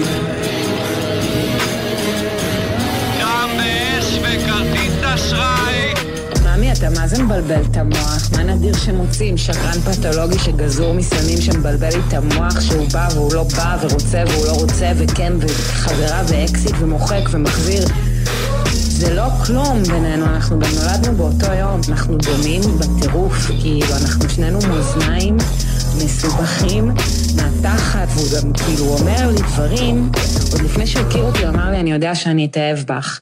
ונגיד היום שדיברנו זה, הוא אומר לי, אם שנינו היינו קצת יותר מכוונים, היינו כבר מתחתנים, הייתי שם לך טבעת, עושה לך ילדים. אבל הכל חרטא, הכל, כאילו, הכל, באמת, מה, לא הייתי נותנת לו הזדמנות? אי אפשר לתת לדבר כזה הזדמנות, אי אפשר. אי אפשר לתת לדבר כזה הזדמנות. הלוואי, כאילו, מה, לא הייתי נותנת לו הזדמנות להיות אה, הגבר שלי? הוא לא יכול, הוא לא יכול. בן אדם, כאילו, גזור, גזור. היא מפוזרת קצת כמוני, תלושה טיפה באופי, אבל מאז הרטלין קרה דבר מדהים, פתאום את פה. מתעוררת שוב בבוקר, שעות שלא הכירה קודם, ומאז רק מתרחקים, אני ואת, שותקת, איך את עדיין מתאפקת, אבל היום ברור, נפל דבר עמוק לבור. היי, היי, היי, מאי, הלוואי, הלוואי שתצליחי בשנקר, מסגרת זה הדבר.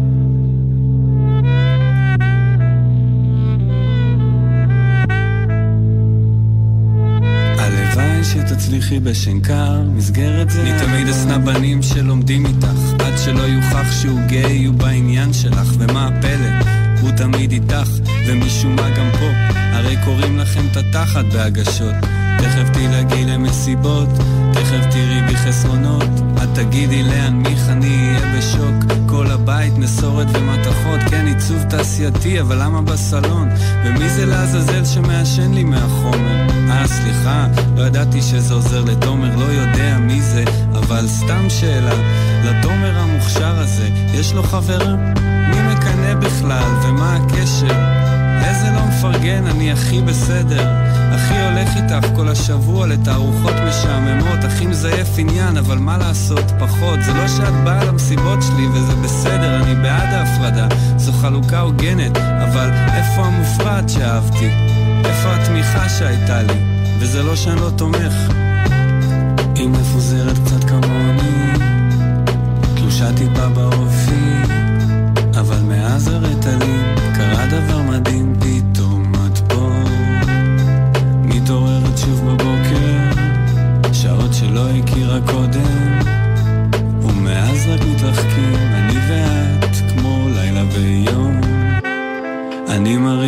שותקת, איך את עדיין מתאפקת, אבל היום ברור, נפל דבר עמוק לבור.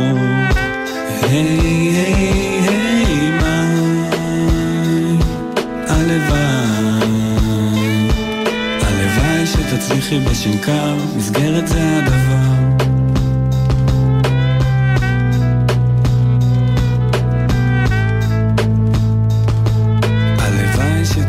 passé.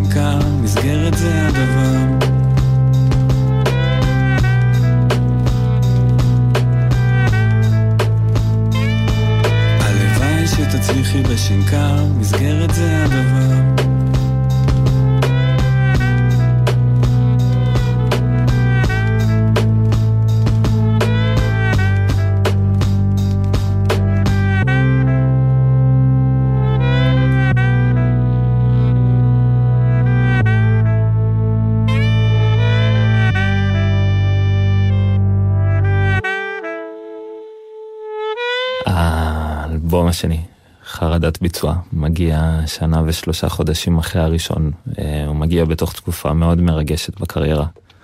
This is how הוא יוצא ב-2015 ומוכתם בלייבל של ג'וש ווינק. יש הופעות בינלאומיות, פניות מלייבלים וריליסים חמים. אה, בדרך אתה מיוצג על ידי חברת ייצוג אומנים מאוד מאוד מפורסמת. אה, זה נשמע מאוד משמח, אבל מצד שני גם מאוד מלחיץ והמון רצון להוכיח לסביבה שוואו, זה היה שווה הדבר הזה. איך זה הרגיש לך? אה, חרדת ביצוע, זה קודם כל היה לי את השם של האלבום לפני שהיה לי את השירים. כי זה שם פשוט נורא מושלם מבחינתי לאלבום שני, כי אלבום שני, יש תסמונת שנקראת תסמונת אלבום שני, שכאילו אהבתי אותך באלבום הראשון, אין מצב שזה יהיה טוב כמו הראשון, השני. מת לחיות שתיים לא טוב כמו מת לחיות אחד, ורמבו ולא יודע מה. אמ, וחרדת ביצוע גם כי האלבום הזה עוסק באמת ב, ברגע היציאה שלי לגיגים בחו"ל. וזו הייתה תקופה מאוד מאתגרת, כי הייתי מאוד מפוזר, וזה בא לי כבד מדי, מהר מדי. אתה לא באמת יודע על מה מדברים כשמדברים איתך על סופאשים של טיסות, שכאילו, שאתה נמצא בסיטואציות שאתה כל כך עייף, שאתה, שהדמעות כאילו זולגות לך, שאתה כאילו לא יכול לעמוד על הרגליים. שאתה תקוע במדינות שאתה לא יודע איך לצאת מהן, שאתה בסיטואציות כאילו שממש בודקות את סף העצבים שלך, על בסיס שבועי או דו-שבועי, או כמה יעדים בסופש, או כמה טיסות בסופש. ובמקביל, אתה גם נורא מאוכזב מהתחושה של הנה הגשמתי את החלום ילדות הזה, למה אני לא מבסוט בעצם? למה אני אותו בן אדם? הייתי בטוח שאני אהיה ממש מאושר. אבל אושר לא נמצא שם. אה, ולגלות את זה הייתה חוויה כואבת, וכל הדברים האלה, כמחשבות והגיגים, נכנסו לשירים באלבום השני. ואת האלבום השני עזר לי להפיק בעיקר זיו מטושקה, שדיברנו עליו בשעה הראשונה. זיו מאוד היה בעניין של אלק... אלקטרוניקה ניסיונית ודברים הזויים, ובשבילו בעצם עשיתי שם, הקלטתי שירים על ביטים שהם לא ראפ בכלל, זאת אומרת, דברים אלקטרוניים על משקלים ריתמיים מאוד משונים, שכאילו בחיים לא היית חושב לעשות עליהם ראפ. אז uh, תרומתו לאלבום הזה היא מכרעת מבחינתי. דיברת על העניין הזה שלפעמים סף העצבים שעולה גבוה מדי, או הדמעות בעיניים האלה שיש איזה מחכים יותר מדי בנמל תעופה. אה, מה, מה קורה שמגיעים למועדון בעצם, ויש לך גיג אחרי יום כזה מעצבן, עושים איזה הפרדה מסוימת, איך מרגישים? אה, אז אתה תקופה ארוכה אתה פשוט אה, במצב כוננות כזה של, של יכולת, זאת אומרת, איך אני אסביר את זה אחרת? תקופה ארוכה, אם מישהו רק נוגע לך בגב, אתה כמו קפיץ כזה מיד, אוקיי, לאן? לשדה, למועדון, או כאילו, לאן? ותראה, כשאתה מגיע למועדון ואתה בתוך זה, זה מנצח כל עייפות וכל מצב רוח. אבל גם הייתה תקופה שאני יכול להגיד שהייתי ממש בדיכאון ושבור לב, והייתי צריך כאילו להופיע, וזה היה גיגים ממש טובים, שמול מלא אנשים, ואני בתוכי ממש הייתי מדוכא ורציתי למות, וזה דיסוננס מאוד מאוד קשה, כאילו זה, זה חוויה מאוד מבאסת, זה כמו שמכריחים אותך לאכול כשאתה שבע. זה כמו לשכב מיד אחרי שגמרת, כאילו, זה כזה, כאילו. אה, לא נעים. מעניין מה שדיברת עליו, העניין זה שאתה מגיע למועדון ומבפנים אתה בעצם איזה סוג של אה, שבור לב. איך הסביבה נראית בשבילך? זה, אתה, אתה מצליח להרגיש את האווירה של הקהל, אתה מאוד מרוכז בתוך הפלטה, בטרק הבא שאתה מנגן ואתה לא מצליח ליהנות באמת מהדרופ הזה שעוד שנייה נכנס, או מהמעבר הזה שיצא לך טוב. אה, כן, בתקופה הזאת אני זוכר ש...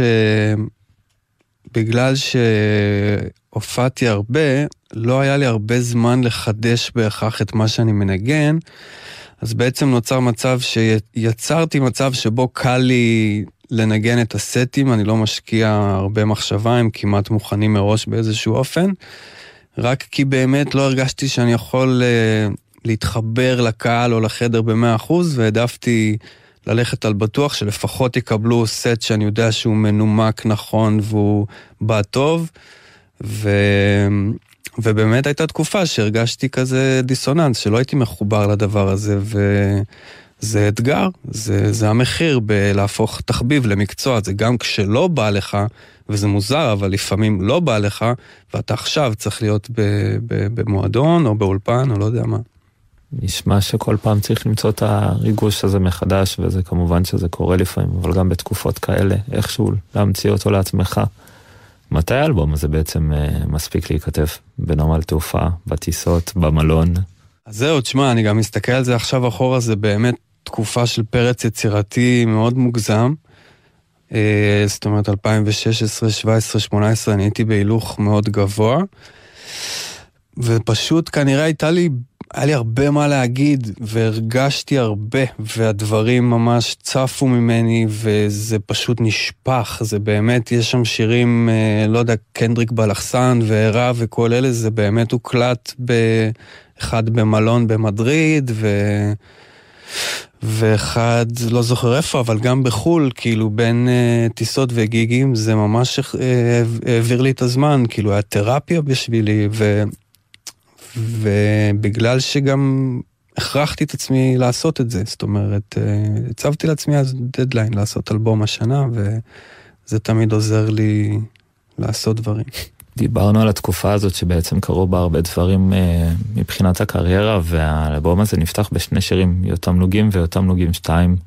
שניהם מתחילים באינטרו הראשון כביכול יחצן שמספר שלא שמע עליך בחיים והוא כבר שנים ברייבים. השני זה איזה חבר שבעצם שואל אותך, תגיד מה אתה עושה בכל הזמן הזה שאתה לא מופיע? מה הסיפור? יש לך שם חברים או מה קורה שם? ובתגובה אתה מספר על כל העשייה שלך בתקופה הזו וגם על התוכניות בהמשך. הוכחה שכל התקופה הזו לגמרי מצדיקה את עצמה. אם זה התמיכה מהרדיו BBC וההופעות בעולם. זה מרגיש כמו משהו שאחרים בעצם אמרו לך, או יותר כמשהו שאתה גם לפעמים אמרת לעצמך בראש. דיברת בהתחלה על זה שאני אומן של storytelling, וזה נכון, זאת אומרת, עסקתי בעיקר בראפ שהוא סיפור שגורם עם איזשהו מוסר השכל, עם איזושהי אמת כואבת, זאת אומרת, זה אמת מכוערת, זה הדברים שעניינו אותי לחשוף בשירים. ויותמלוגים זה הרצון שלי לעשות swag ראפ, לעשות ראפ האדרה עצמית, להגיד, כן, אני אולי לא מוכר בראפ או לא יודע מה, אבל אחי, הוצאתי אצל Dixon ו Innervisions ואני יכול לעשות כאילו swag ראפ על טכנו. וזה כאילו, למה זה לא קביל? כאילו, מה רע בלייפסטייל של, אתה יודע, של די-ג'יי שמנגן בכל העולם ו, ומתחרפן ולא יודע מה. נראה לי אחלה דבר כאילו להתפאר בו. ברמה רוקנרולית אה, שכזו. ויותמלוגים זה הדרך שלי, כן, אה, לספור את ההישגים שלי. כמובן שהכל נאמר באיזשהו ציניות גם ולעג לדבר, כי זה ברור שזה לא מה שנותן לי אושר. כשאתה שומע את שאר האלבום, כאילו זה לא שאני אדם כזה נרקסיסט, אבל כן, אה, יש את הרגע שהשתן עולה לך לראש, ויש את הרגע שבא לך לעוף על עצמך, וזה בסדר אה, למנות הישגים, זה טוב להיות שאפתן. וכמו שאני אוהב ראפ שהוא האדרה עצמית של מי שמבצע אותו כי זה משליך עליי וגורם לי כאילו להיכנס לאנרגיה הזאת ולקבל השראה, ככה אני רוצה שילדים באשדוד, בבאר שבע, בתל אביב, צעירים, שומעים את זה ואומרים, וואו, אני גם רוצה לחיות כמו יותם אבני, לעשות ראפ, על זה שאני בכלל מנגן באיביזה, כאילו, טכנו, האוס או לא יודע מה. כן, נראה לי מגניב. בדיוק, כי מגיע להם, מגיע לך, הדבר הזה בעצם. איזה מהם נשמע? את הראשון או השני? את השני. את השני, יותם נוגעים שתיים. בוא נשמע את זה ונחזור לדבר מיד אחרי זה. תגיד, יותם, אני בדיוק חושב עליך. אז סבבה, אתה עסוק, נוסע לחו"ל, יש הצלחה, כיף. עכשיו, הזמן הפרטי, הפרטי, שמשעמם בו, כזה שיושבים ולא יודעים מה לעשות, ובין לבין, ואתה יודע, מה אתה עושה? מה, יש לך חברה? יש לך חברים חדשים? אתה בסמים קשים כאילו, לא מסתובב עם ההצלחה, מה, מה אתה עושה? תסביר לי.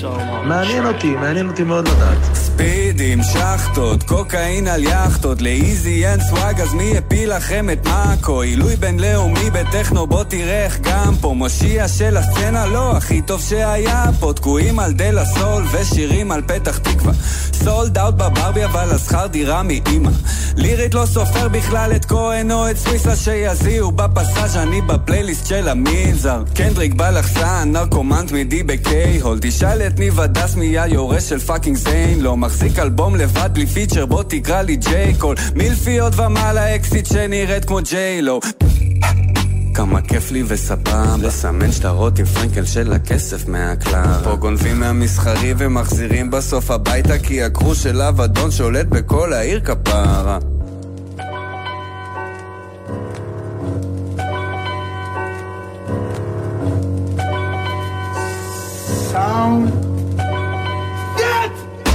Gunshot hang up, placed on kill, but deaf ears Gilead trouble. דקנו לאקס before foul, no one man should have all that power, אבל הנה אני כאן. תסמונת של אלבום שני, מעניין אם יעבוד. לא שונא נשים, אז למה הוא מרים שם לידי? נוי קובר את דור הוולטר כי הרסתם את ההיפ-הופ, מעביר לדף חדש לבן כמו רי-ריליס של ריבוק.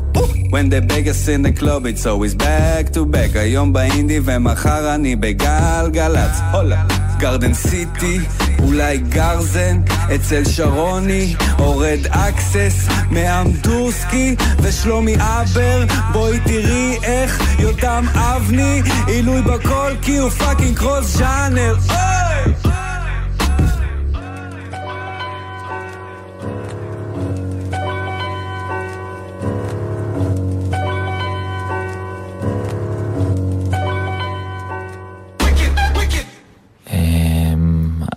שני הקטעים האלה לא בהכרח משליכים על שאר האלבום.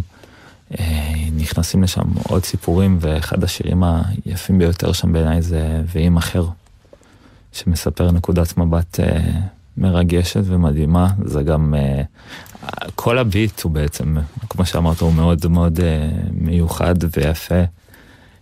יש משהו שאתה רוצה להוסיף עליו, על הצד הזה באלבום? כן, אמ, באלבום הראשון, בחורות בגילנו, לא באמת אה, הראיתי צד פגיע באישיות אה, שלי כביכול, ובאמת בתקופה של חרדת ביצוע, האלבום השני, באמת הייתי שבור לב, באמת קרה כל מה שקרה בשיר הזה ספציפית. ומבחינתי לכתוב, אה, לשיר ולהקליט את זה היה ממש תרפיה, אני זוכר את עצמי מקליט כאילו סקיצות של השיר הזה בדירה ברוטשילד, וממש מרגיש איך זה עוזר לי להתגבר על uh, כמה חרא הרגשתי. זה שיר שמספר על uh, רומן עם אישה נשואה. Uh, אז אם מקשיבים למילים עכשיו אפשר לפרש את זה יותר בפשטות. וזו חוויה לא נעימה, שאולי קרתה לעוד אנשים, ונראה לי מגניב לכתוב על זה שיר מהצד של הגבר. ולהוציא את זה גם לעולם, לעוד אנשים לשמוע את זה. ולהרגיש מספיק, אה, כן, אידיוט כדי להחליט שכן, שכולם צריכים לשמוע את זה. בוא נשמע אותו, אחרי שככה פירשנו אותו קצת יותר, ופשוט נתמקד במילים.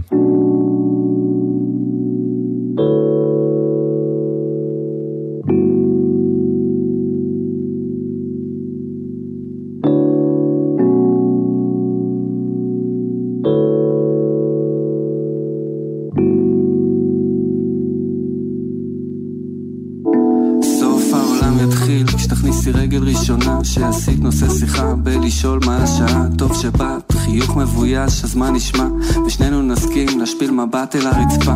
שכחתי את הדוד דולק אז הדוד שואל כמה זמן עוד ניתן לו להתבשל? כי מסתבר שכשאני מתוודה משהו בך פתאום רוצה לשלוח יד להציל את מי שזה. נראה לך הוא אני ילד רע ועוקצני מאוהבת מעל הראש בדימוי חיצוני. תכירי נשיא בואי תנסי אולי סוף סוף תחזירי לו בלהיות איתי. לא נולדנו להיות מרוצים בחרת בשקט על פני ריגושים עשיתם בשכל שהתחתנתם צעירים אבל עכשיו רק מה עושים ואם אחר זה מסתדר, אז במקום לקרוא לי מההתחלה, היית נשארת שם, שם, שם, חוסכת לי בכי מוגזם. ואם אחר זה מסתדר, אז במקום לקרוא לי מההתחלה, היית נשארת שם, שם, שם, חוסכת לי בכי מוגזם. משהו חוץ מתלות בי, משהו לא פתור כי את אוהבת אותי כל כך, מפחדת שאני אברח, גם כשלא בקשר, תדעי הכל בסדר. החברים שלי ושלך כבר יודעים שאין פה צד, אמרו שאני זה והייתי לא בסדר. אבל הפשע שלי הוא רק לגלות שחיבוק איתך, מסתור של הכאב שלא חשבתי לרפא איך, שאני מעריץ אותך, על שבחרת בו על פניי, כי לא את מחויבת.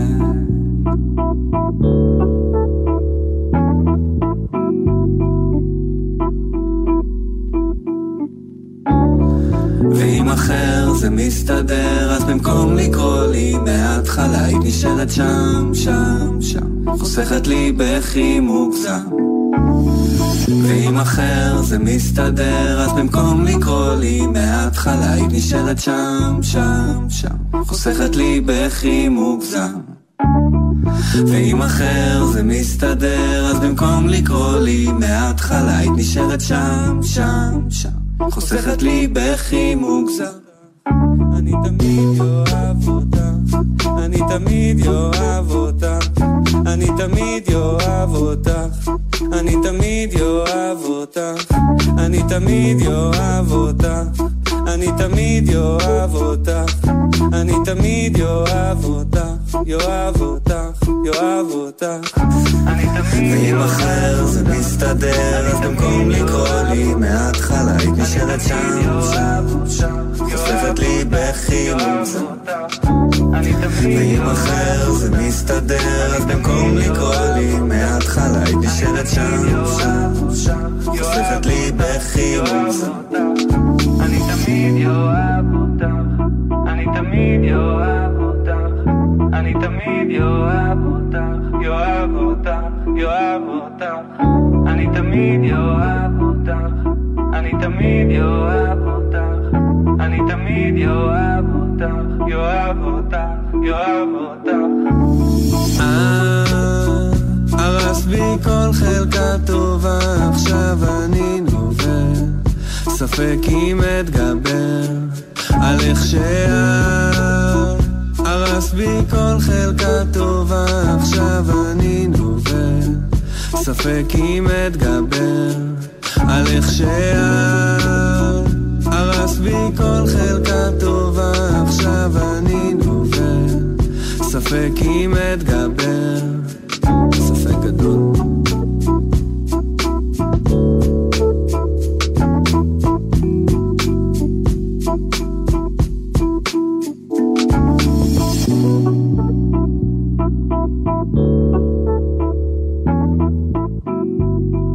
וזה היה אחר. ומפה אנחנו מתקדמים לאלבום השלישי, שיצא יחסית לא מזמן, כסף לתרופות. כסף לתרופות הוא בעצם חלק שלישי בטרילוגיה, כי בחורות בגילנו אני כזה אנונימי עם תחושת מיאוס מחיי הלילה, חרדת ביצוע אני פתאום כאילו מצליח בחו"ל ו- ושבור לב ואימא לאבא למה קורה איתי, וכסף לתרופות זה כבר סוג של צרות של עשירים באיזשהו אופן, כאילו אני איפה שאני, השלמתי עם זה, לא הכי מדהים לי, לא הכי רע לי, בואו נדבר על זה. אמ, ומבחינתי הוא אלבום גם פחות uh, מעצבן לירית, הוא יותר כנה, והוא יותר, uh, יותר מדויק באורך שלו. הרגיש לי שהאלבום הזה יותר מרוכז בך, בחוויות האישיות שלך ובהסתכלות שלך על עצמך. וואלה, יכול להיות. הרבה דברים שלא עשו לך טוב, ואתה לגמרי מרוכז גם בלגרום לדברים להרגיש טוב, ושאתה שומע הרבה פחות קולות רקע, שהם תופסים מקום פחות uh, גדול בחיים שלך. fair enough, וואלה, מעניין מה שאתה אומר. כן, זה מרגיש כמו משהו כזה. זה הרגיש הרבה פחות כזה, פחות הודעות ברקע ופחות... נכון, נכון, נכון. כאילו, באמת בחיים הייתי... זו תקופה שקצת יותר התבודדתי מ... מהרבה חברים מעולם הלילה, והתכנסתי יותר בעצמי. עברתי אז לדירה מאוד שקטה, ולכן כסף לתרופות אולי קצת יותר מפויס כזה. אה, אז נכון, וואלה, מעניין מה שאתה אומר. יש את uh, בורח מהטוב, שזה משפט uh, מאוד מעניין להגיד, בורח מהטוב. כן. זה עמוק ומשמעותי, מצד שני יש איילייטים מאוד גדולים בחיים, וזה מה זה, זה מין בחירה כזאת, אם לבחור להישאר בהם או לא, בתוך הטוב הזה לאורך זמן, כי גם נגיד גיג במועדון לפעמים זה משהו שנפרס על ציר זמן מסוים, ואחריו אתה חוזר לבית, אז זה הרגיש לך מתקשר, או שזה בכלל לא היה שם וזה היה במקום אחר. זה מונח פרדוקסלי, כמו הרבה מהטקסטים שאני כותב, הם אמורים לגרום לך לגרד בראש ולשאול כאילו, מה הוא, מה הוא רוצה, כאילו זה נשמע לי הגיוני, אבל אני, אני שומע מה שאני, אני מבין מה אני שומע כאילו, ובורח מהטוב, זה הדרך שלי לנסות להסביר איך קורה שאני נורא מתלונן וסובל מחיים שבעצם אמורים להיות מאוד שמחים ושאולי אחרים מקנאים בהם או לא יודע מה, וזה בטוח תחושה שיש לכל אחד. שחושב שכאילו אנשים רואים בו התגשמות ושמחה ולא יודע מה, והוא בעצמו קולט שהוא מרגיש אחרת. אמ, וכן, ולכן כתבתי את המשפט המשונה הזה. מי שנוסע עכשיו על כביש החוף לגמרי הרוויח, ובוא נשמע את בורח מהטוב.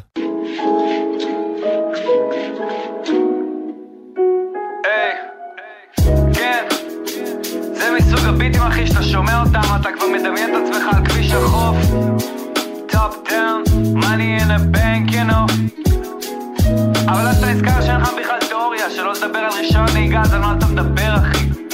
אבל עדיין זה מרגיש טוב.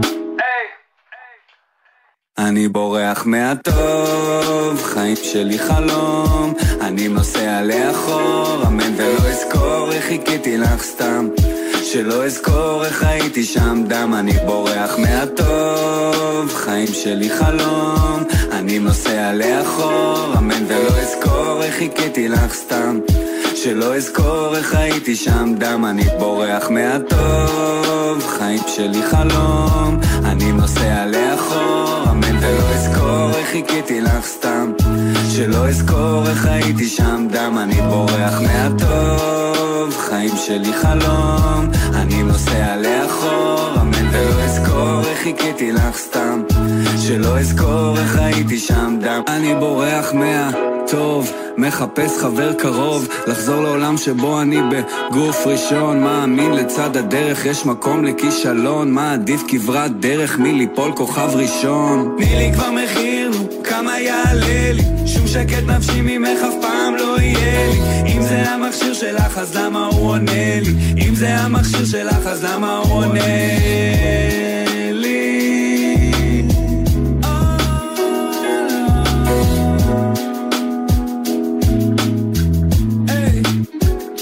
בורח מהטוב, חיים שלי חלום אני נוסע לאחור, אמן ולא אזכור איך חיכיתי לך סתם. שלא אזכור איך הייתי שם דם, אני בורח מהטוב, חיים שלי חלום, אני נוסע לאחור, אמן ולא אזכור איך חיכיתי לך סתם, שלא אזכור איך הייתי שם. דם, אני בורח מהטוב, חיים שלי חלום, אני נוסע לאחור, אמן ולא אזכור איך חיכיתי לך סתם, שלא אזכור איך הייתי שם. דם, אני בורח מהטוב, חיים שלי חלום, אני נוסע לאחור, אמן ולא אזכור איך חיכיתי לך סתם, שלא אזכור איך הייתי שם.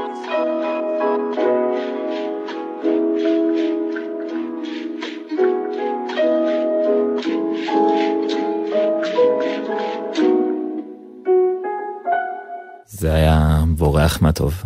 בקרוב יוצא לך אלבום רביעי במספר. מתי זה? מה התאריך? אתה יכול לחשוף בפנינו?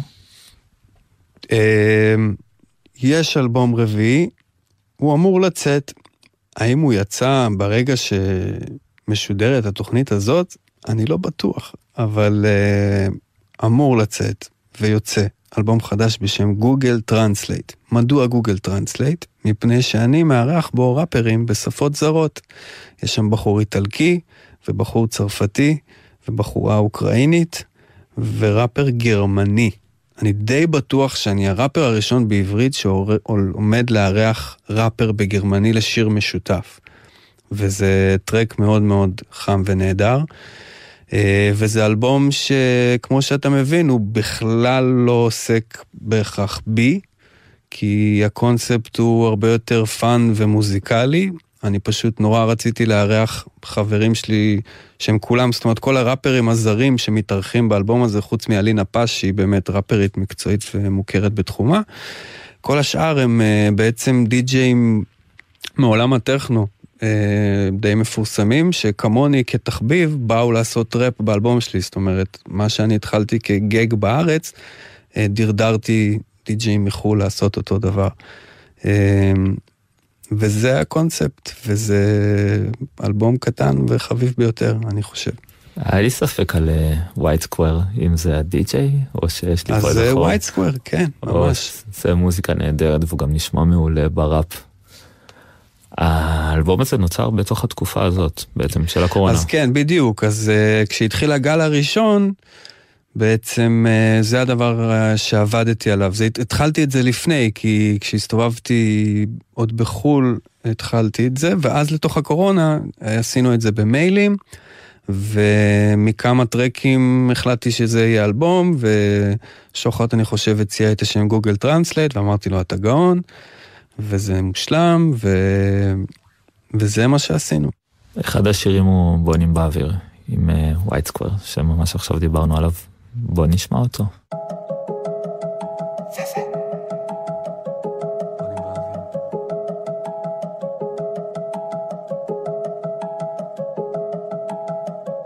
חוק הפיפי, חוק הטיפים, פס חם, פס קר, fuck your brief על ה speech שאני מוכר לך כבר לבד, אני זה runner וגם checker, אז עכשיו standby, אני ה floor שלא מרגיש, כי מלא דורכים עליו, היום הכנתי פלאפל, בלי לשרוף את השמן.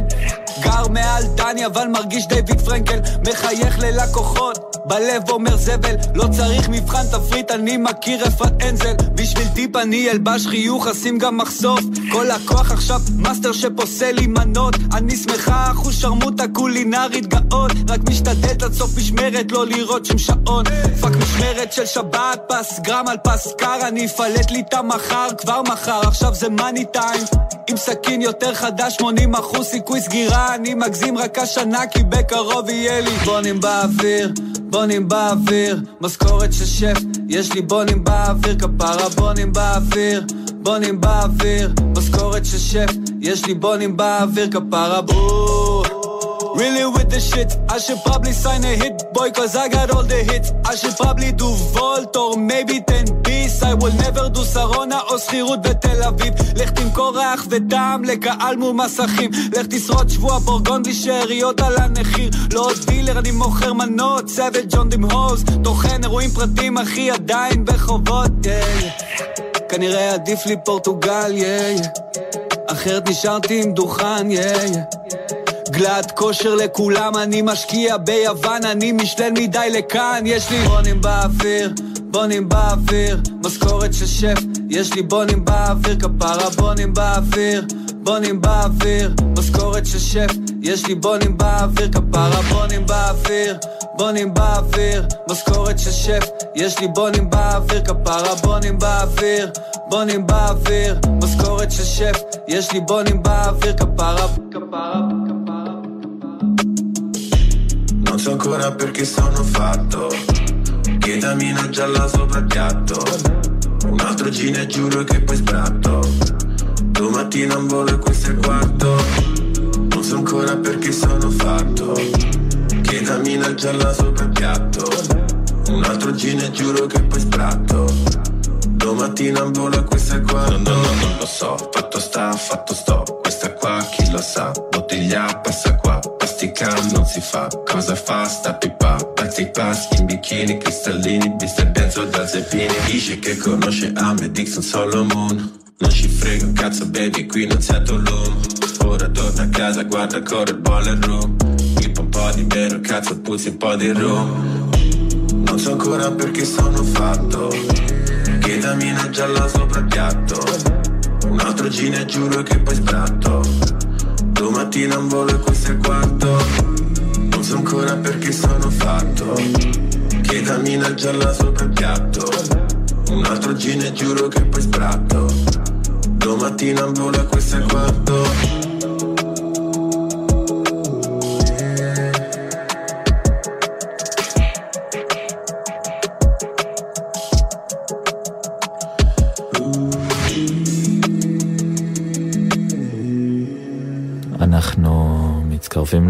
לסוף השעה הזו, והשעתיים באופן כללי.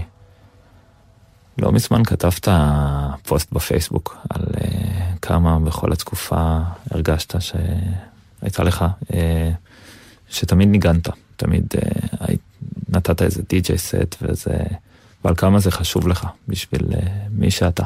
וזה הפוסט ממש uh, מרגש ונוגע, שפשוט לחזור לזה, להרגשה הזאת, לתחושה הזאת, לא משנה בשביל מה. אה, אני שמח שהתרגשת אה, ושאתה מחמיא לאנשים על פוסטים בפייסבוק. אה, אני זוכר על מה אתה מדבר, דיברנו על זה מקודם, שבאמת בתוך הקורונה הייתה תקופה, ש... תקופה ארוכה מאוד שלא שמעתי מוזיקה בכלל, בכלל, בכלל. נבהלתי מזה שלא בא לי לשמוע מוזיקה, ולאט לאט פתאום נולד בי רצון חופשי ל... ל... לשמוע את המוזיקה הזאת, ליצור אותה, לתקלט אותה, whatever. וזה היה גילוי מאוד מאוד נעים. אמ, כי אתה יודע, העולם נעצר, אתה לא יכול לצאת מהבית, אני גר לבד גם. אה, אתה חייב להעסיק את עצמך, ואתה נזכר שהדבר שאתה עובד בו, אתה בעצם אוהב אותו ומוכן לעשות אותו, אתה יודע, אם ינעלו אותך בחדר ויגידו לך, אתה לא יכול לצאת מפה. בסוף, מתישהו, אני אצור מוזיקה, אני אעשה ביטבוקס, אני אדפוק על הקיר, אני לא יודע מה כאילו, אבל בסוף זה מה שיקרה. וזה כיף לגלות את זה. בסוף זה תמיד יגיע לשם. יותם אבני, תודה רבה לך על השעתיים הראשונות ל-2021. תודה לך. כיף גדול שהיית פה. כל העשייה שלך היא אבן דרך לסצנה האלקטרונית, הכנות והאמירה שלך במוזיקה. אה, ואני יודע שאתה לא אוהב שמדברים על הפייסבוק, אבל אם בפוסטים הכנים ברשתות החברתיות, עד דמעות, לפעמים של צחוק, לפעמים של כאב. זו תוכנית המוזיקה של גלי צה"ל, אנחנו פותחים שנה רביעית. תודה לניב בן אלי על הסאונד הנהדר. אני אייל כהן, ותמשיכו ליהנות מהלילה, ניפגש בפעם הבאה. היית פה מארבע בבוקר, עכשיו מתחיל לעלות השחר. זה תל אביב שאנחנו אוהבים. ככה, שמתחילה להתעורר לאט לאט, ואחר כך אתה יודע, אי אפשר לעצור אותה. בלדה לתל אביב, ולא רק לתל אביב. אני עובר ברחובותייך, מביט סביב, איך השתנית, איך התלכלך תל אביב. אני עובר בסמטאות על פני הכיכרות, והן נראות לי כה שונות וכה זרות, ואל תבינו לא נכון, אני עדיין די צעיר, דיזנגוף הוא בשבילי רחוב ולא ראש עיר. כמה זמן עבר מאז? 15, 20 שנה? איך הכל פה כל כך מהר השתנה? גם אני השתניתי, נכון? קוראים לזה להתבגר, אבל תל אביב לא התבגרה, היא פשוט הפכה להיות יצור אחר. אני עובר בסמטאות שעוד הכירו את כפות רגליי כשהיו קטנות, ובלי משים נשטף בזיכרונות.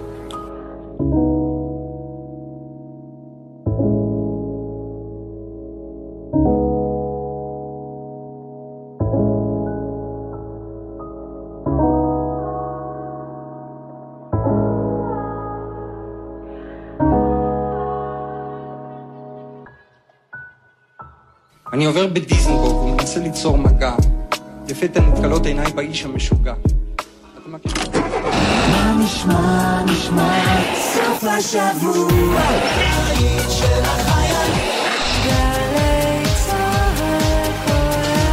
גלי צה"ל כבר 70 שנה. אפילו במשטרים הכי דמוקרטיים, הפוליטיקאים היו מעדיפים אזרחים פסיביים. הרבה יותר נוח לשלוט באזרחים פסיביים. האוניברסיטה המשודרת חוזרת בסדרה מיוחדת, מבוא לדמוקרטיה, בשיתוף המכון הישראלי לדמוקרטיה. ליעד מודריק ומיטב חוקרי המכון בשיחות על השפעות עליית הפופוליזם, המעבר מפוליטיקה מפלגתית לפוליטיקה אישית, האופן שהטכנולוגיה מעצבת את הדמוקרטיה מחדש ועוד. האוניברסיטה המשודרת, ראשון עד שלישי, שמונה וחצי בערב, ובכל זמן שתרצו, ביישומון גלי צה"ל ובכל מקום שאתם מאזינים להסכתים שלכם. מיד אחרי החדשות, גל"צ וגלגלצ. מוזיקה